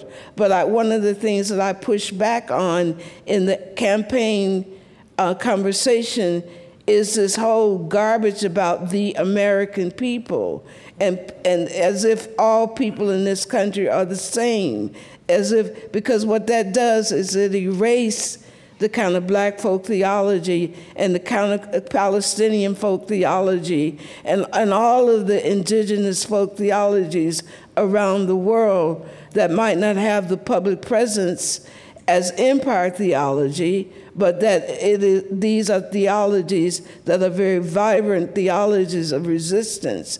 And so that's why I pushed back when you said that, because you well, but I think we're talking across purposes because I'm saying yes, but those theologies never get out in the public space. How is that going to happen? Are there several public spaces? Hmm. I, am just wondering what is a public space for you? Because when I go to um, a public space in Atlanta where black people and are gathered, that's a public space, and these things are being talked about. When I go to certain churches or certain institutions all over the country, these things are being talked about. So, is there only one legitimate public space? And so, I, but I think it's important.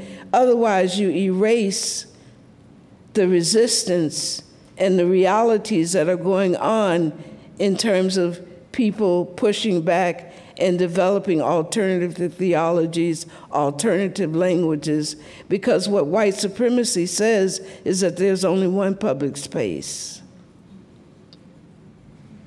And I'm saying the thing about a diverse, uh, democratized society is that we have to begin to rethink what we think about. When you say public, what are you talking about? Mm-hmm.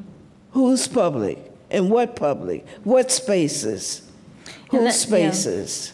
Yeah. And then I think that speaks to us as journalists, right? Then I speaks. Then that also becomes a responsibility for to shine a light on those spaces. Obviously, all of our extroverted question askers sat in the front row. I'm going to insist that someone in back speak next. No, Omid, no, no, it's okay, you have it, but. Let me just say something before we have a question. I really think that one of the things that we've got to deal with is that how is it that we develop a, th- a theology or theologies in a 21st century capitalist technocracy where only a few lives matter? How do we raise people up from disposability to essentiality? And this goes beyond the question of race. What is it that public theology can say to the white person in Massachusetts who's heroin addicted because they feel that their lives have no meaning because of the trickle down impact of whiteness in the world today. What do you say to someone who has been told that their whole essence is whiteness and power and domination? And when that no longer exists, then they feel as if they're dying or they feel suicide. They, they get caught up in the throes of death, uh, whether it's heroin addiction. I don't hear any theologies speaking to the vast amount. That's why Donald Trump is essential, because although we don't agree with him, he's people think he's speaking to that pain that they're feeling. So what is the theologies? I don't hear anyone speaking to the 45 year old person in Appalachia who's dying of a young age, who feels like they've been eradicated because whiteness is so much, so much smaller today than it was yesterday? Where is the theology that redefines for them what it means to be fully human?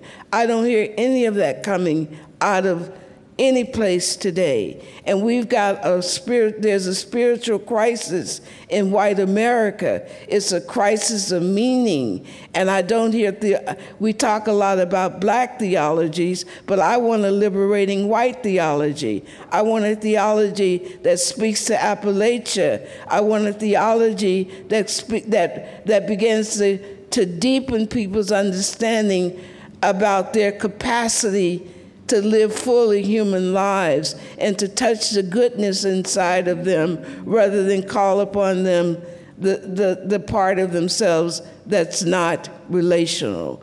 So that I think that public theology today has a responsibility to develop a life affirming theology for a dying and gasping white America, to breathe life back into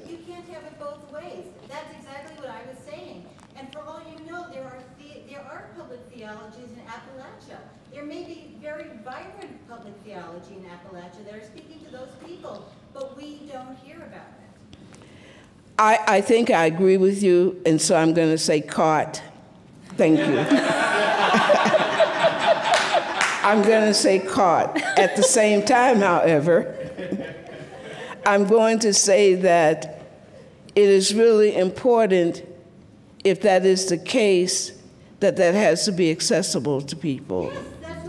And I, and I, but, but I think that black theology is accessible to black people. I'm pushing back on the imperialistic notion that just because it's not coming out of white public spaces, it doesn't mean that it's not happening. I'm also pushing back on the notion of people. You said people, and people are very diverse in this country, and things happen in different public spaces. But I do not believe that you can push back on, I have not heard in all the places that I've traveled, it's almost like poor white people are unessential in this country. Nobody wants to deal with what it means, their spiritual displacement. And I think we're sitting on, the, on a power keg unless public theologies are accessible, that, we, that you're talking about what it means to be fully human and be fully white because there's nothing wrong with being European American. That's not the problem. It's how you actualize that history and how you actualize that reality. And I've traveled in these communities where people are dealing, shooting drugs, where people are addicted to heroin. And I have talked with theologians, and rarely have I heard, oh, people waxed and wane about black theologies and and other kinds of theologies, but I haven't. It's almost like white people don't believe that other white people are worthy of being redeemed. And I don't quite understand that. It must be more sexy to deal with black folk than it is to deal with white folk if you're a white person. So, as a black person, I want a theology that gives hope and meaning to people who are struggling to have meaning in a world where they no longer are as essential to whiteness as they once were. Omid.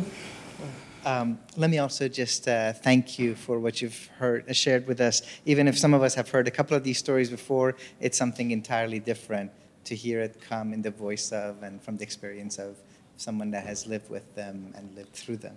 Um, I want to ask a question that is a, this is not a cute question. This is something I genuinely grapple with every day.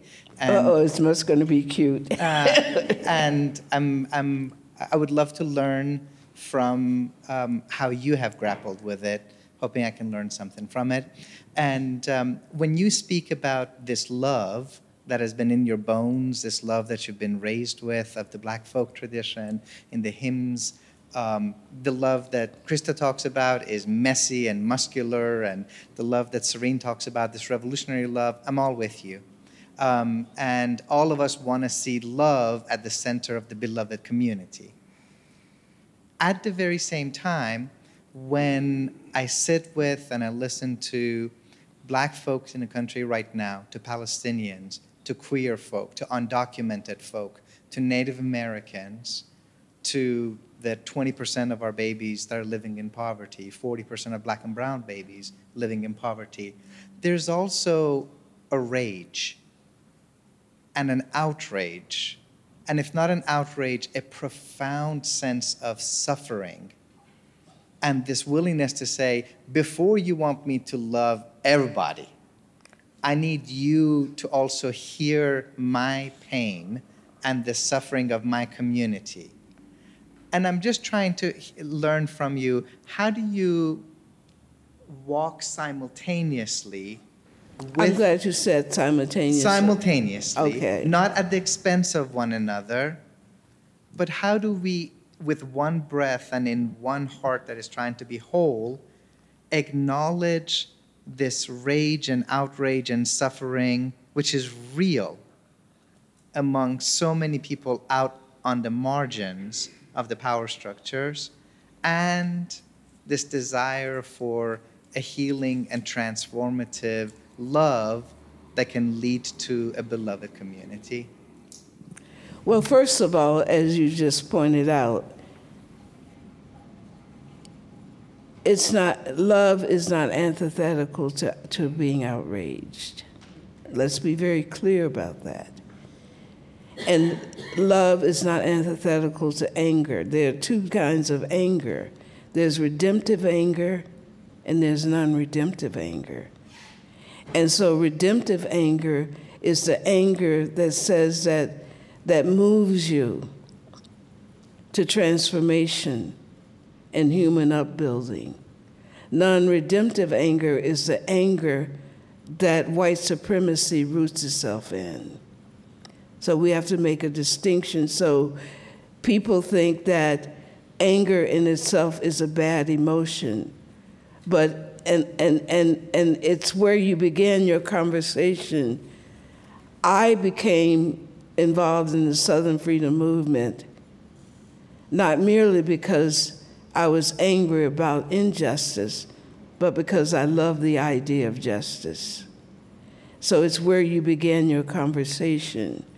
So most people began their conversation with, I hate this, but they never talk about what it is they love.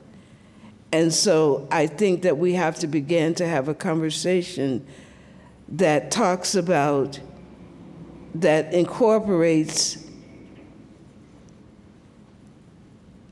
a vision of love with a vision of outrage.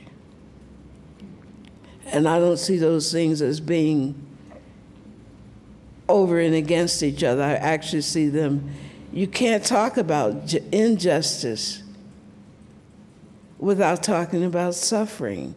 But the reason why I want to have justice is because I love everybody in my heart.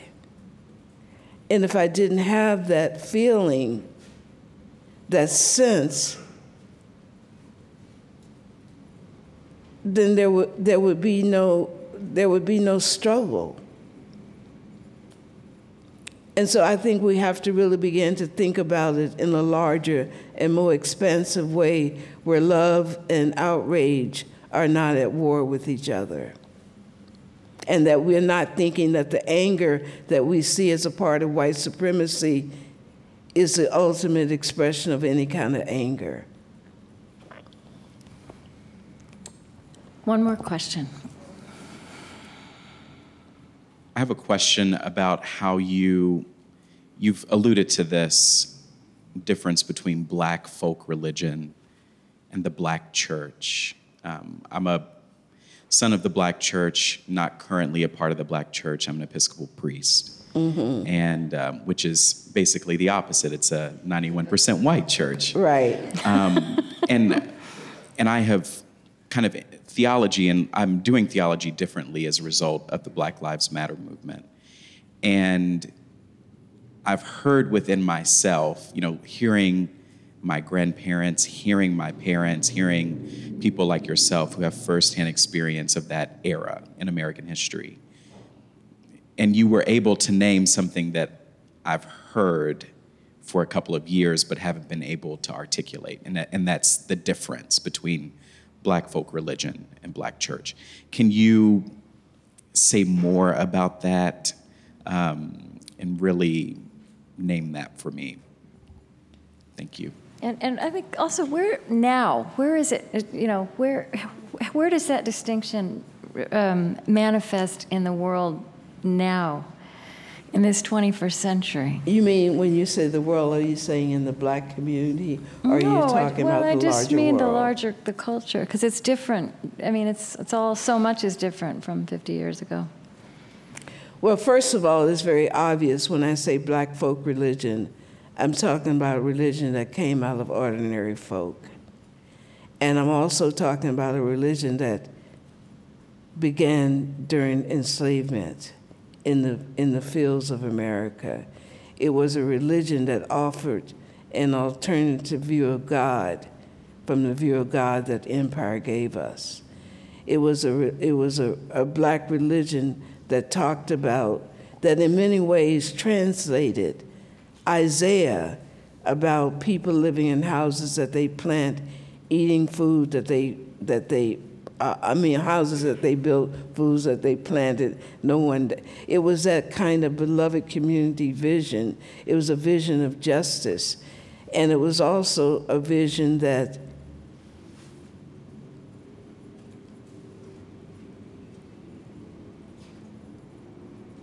predicated itself on a very strong sense of agape. That even was able, as Martin Luther King would say, was able to find the humanity in people who were slave owners. And it was also a theology of resistance, a theology of reaffirmation.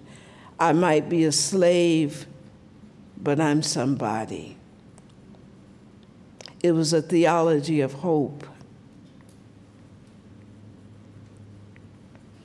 It was a theology that differed very much from empire theology, black folk religion, because empire theology, when the slave owner would go to bed and pray, they would pray that slavery went on forever.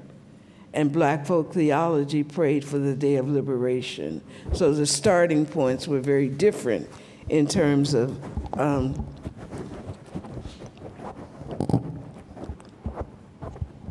Don't worry about it, it's okay. it was also I, I've thought a lot about this. When you look at it's it's when you really want to understand black folk theology, let me give you an example.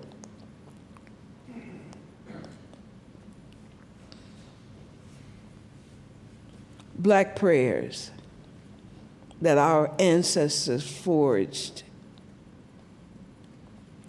I want to thank you for waking me up in the morning,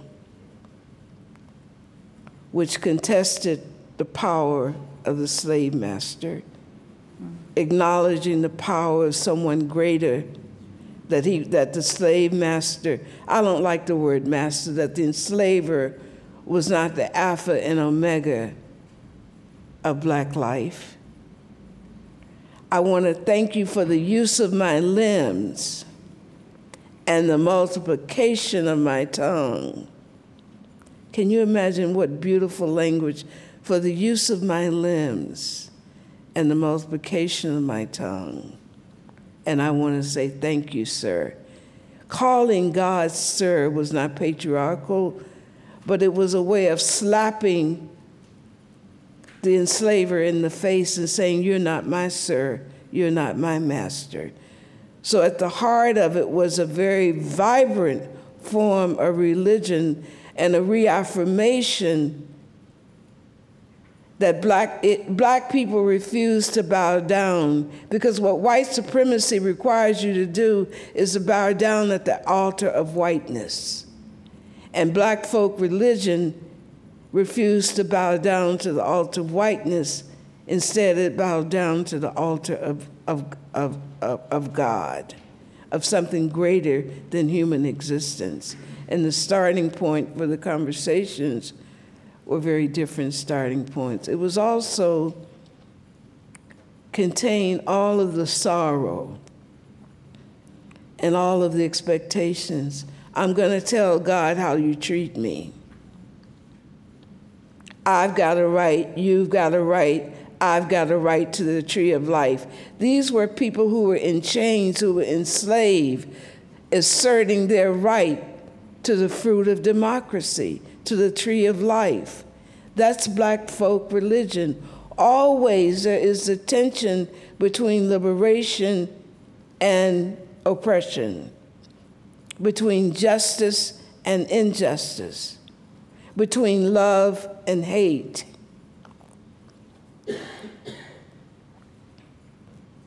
And I would go on further to say that black folk religion, the kind of resistance movements that came out of black folk religion, have saved America from tilting over into the abyss of fascism. It has been the salvation of a country. It has been the balance to talk about that kind of justice and God talk and reaffirm and love and, and right relations, to talk about that in the heat of empire, to talk about God as a liberating God has, has, has really been an important stopgap to save America from itself. And I don't think that's been understood the, the role that, that African American folk theology or folk religion has played in equalizing, uh, providing an equilibrium in a society that the very nature of white supremacy bends it towards a kind of fascism. And had it not been for black folk religion and, the, and, and even the abolitionist movement and those kind of alternative uh, theologies, I think this country would have long gone over into the abyss of, of, of, of fascism and the kind of demagoguery that we see really uh, reinventing itself today. Because in the 1890s, at the end of Black Reconstruction, you had the rise of Ben Tillman and those demagogues uh, in the Southern experience. So this is not new. I want to ask you. Um, so if uh, if black this this black folk religion is not synonymous necessarily with black church, if one place where it was located for you was in the school school system Wait, that no longer let, exists. let me clar- clarify something. Yeah. It is in the church. There's a difference between being in the church and, And- being the church. Okay. And I just want so I want to ask you where where do you see this black folk religion that that nurtured you that nurt- has nurtured this country where do you see it most alive today most present where do you experience it I see it in some parts of Black Lives Matter. I might be black, but my life matters. My life is essential to the American project. Um, I see it in some aspects of LGBT issues in terms of the assertion of one's humanity, right relations. Um, I see it in different spaces in this country. And it's not just because black folk theology was not simply contained within the black community, it impacted um, all aspects of American society. So I see it um, even in our conversation, although I think that um, economics is not the sole um, definer of human existence, to even talk about economic equality is some part of black folk theology. But so I see it in where what is very disturbing, however, are the places where I don't see it. Really bothers me tremendously. Let me just end by saying I've been working with black children, Stop the War on Our Children. And one of the most devastating realities for me was to discover several incidents where black children, six and seven years old, in schools in this country, who had reported to their teachers that the toilets were stopped up. And their white teachers made these kids clean the toilets filled with feces and urine with their bare hands. Hardeeville, South Carolina, Jacksonville, Florida, and a little small town in Washington state and Texas. The degradation, the humiliation, the subjugation that's going on because when you destroy the young in a community, you're really trying to destroy that community's future.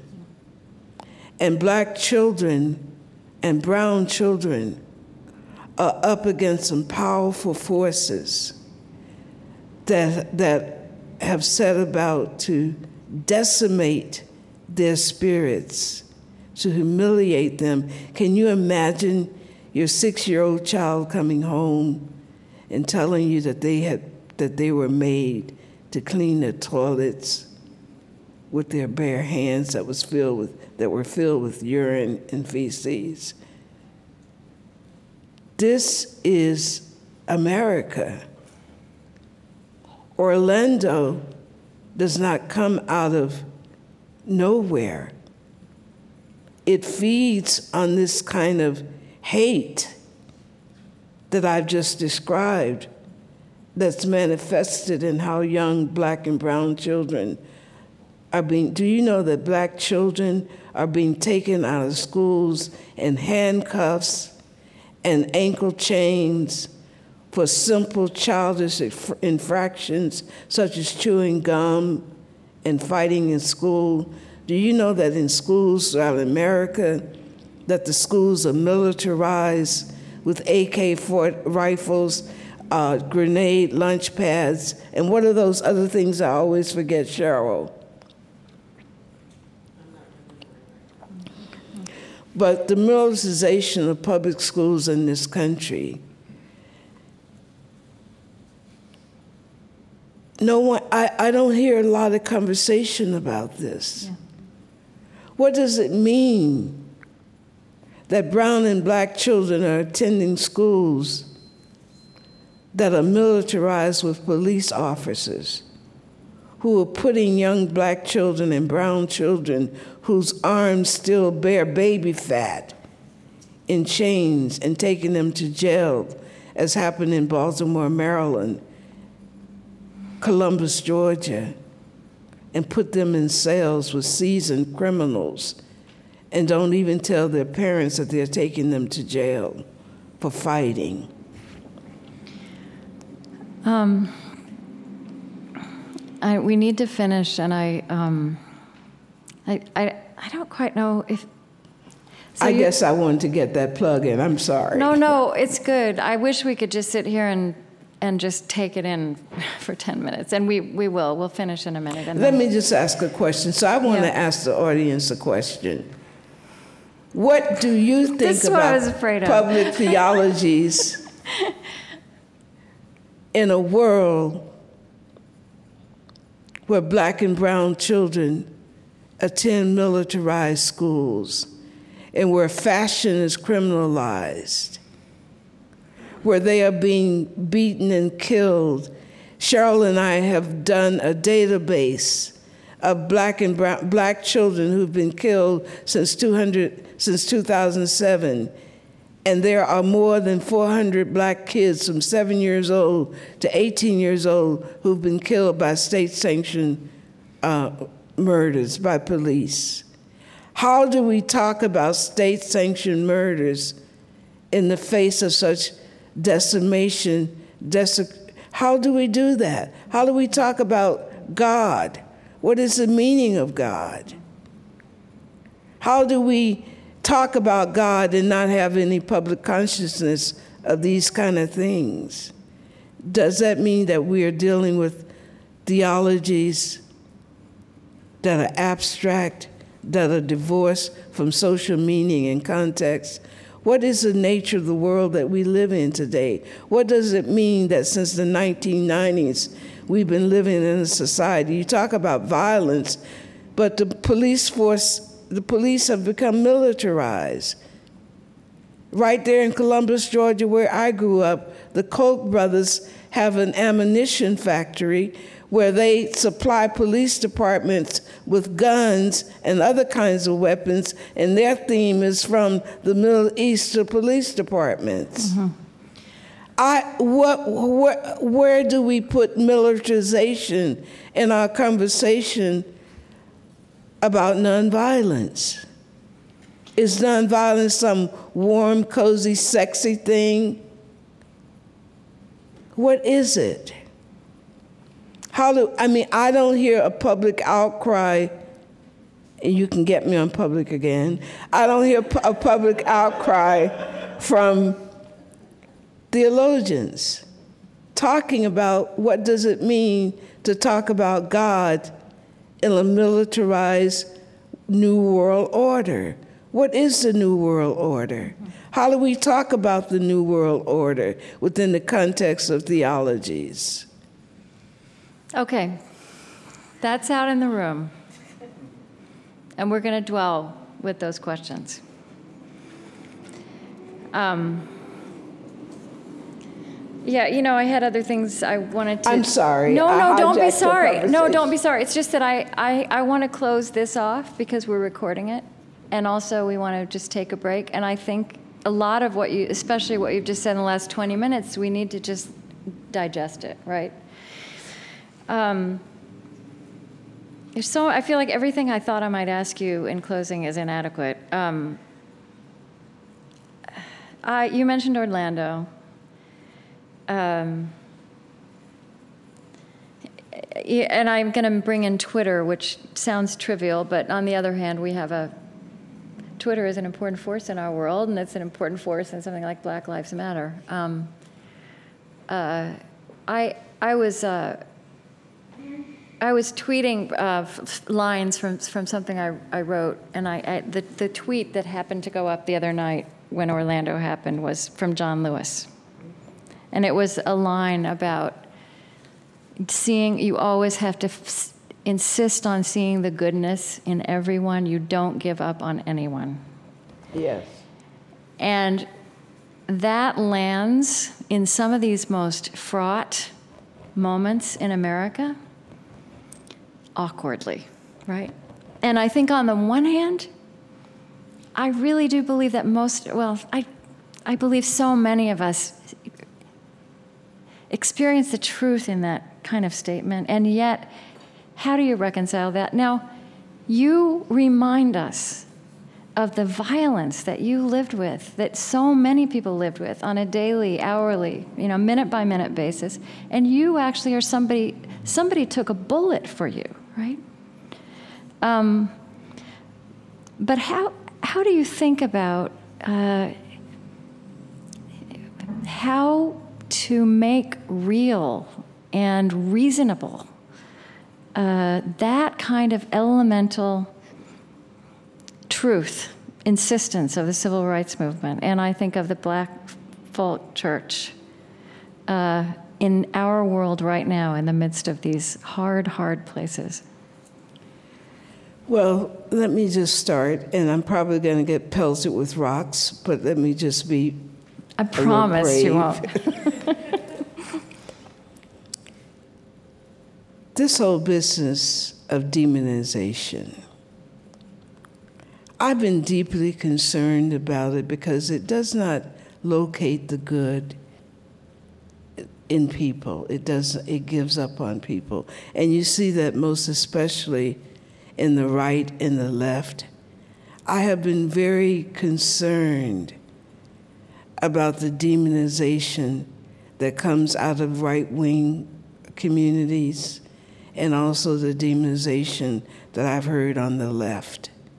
It has been, and it comes from the same source of displaced whiteness that has been very disturbing, and the anger that whiteness does not mean today in people's minds what it meant yesterday.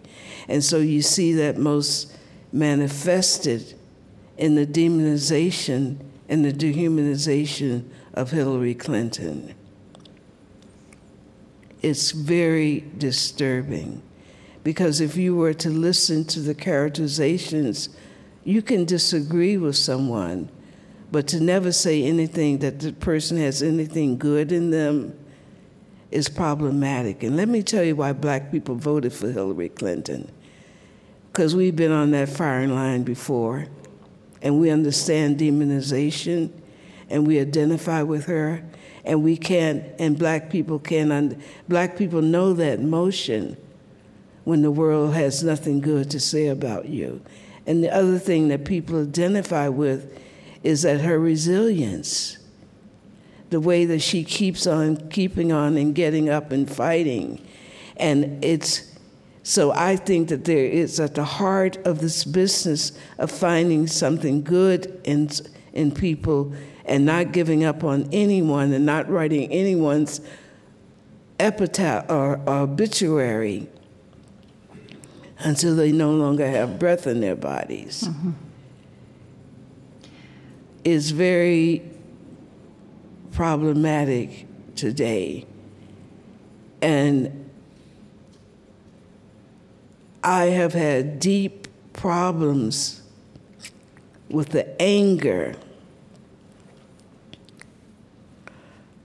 the vitriolic rage that has come out of the right and the left. And I never thought I would say this, and the only safe landing space seems to be in the middle. and, and, and, and, I think we should really think about that. Um, I, I, I do believe that we're witnessing something that we need to pay real attention to. I know that when I, and I haven't declared who I can vote for because I can't say that as head of a nonprofit, but I can tell you I've been called everything. And this is public radio. Okay. and I've, I've been called everything like be, everything, all of the obscenities that you can think of a shrill, a troll, all kinds of things simply because I've made the statement that there must be some good in Hillary Clinton, that she can't be the monster that people make her out to be. And there must be some problems in Bernie Sanders because he can't be the God that people make him out to be. And so that we've got to begin to, we've got to have some balance and ask. From the very beginning, I saw this anger and I identified it early on. It was very problematic. Although people were ideologically different, the anger felt the same. And it became very clear to me when people said, well, rather than vote for Hillary, I'll vote for Trump.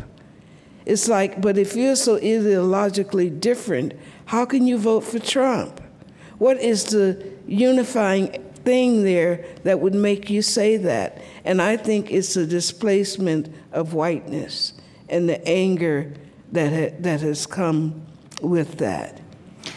So, so last question. Um, if we said, as we did at the beginning, as you did, that that the that theology, that that the that the public voice of theology addresses the human condition, and clearly it's the human condition that has to be addressed and not just the political system or the candidates.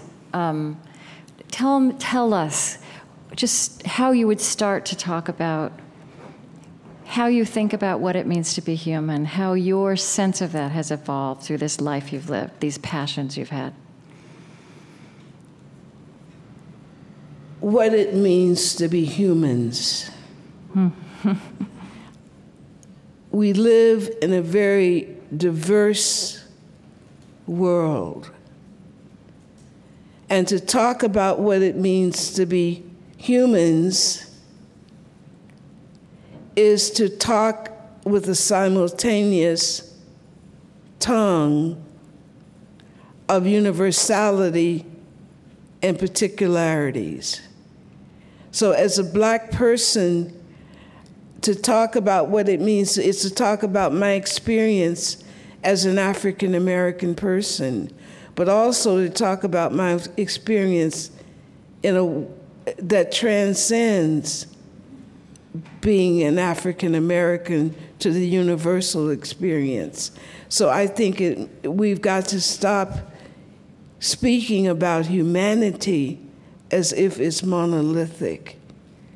We've got to wrap our consciousness around a world where people bring to the world vastly different histories and experiences, but at the same time, a world where we experience grief and love in some of the same ways. So, how do we develop theologies that weave together the I with the we and the we with the I? Ruby Sales, thank you so much.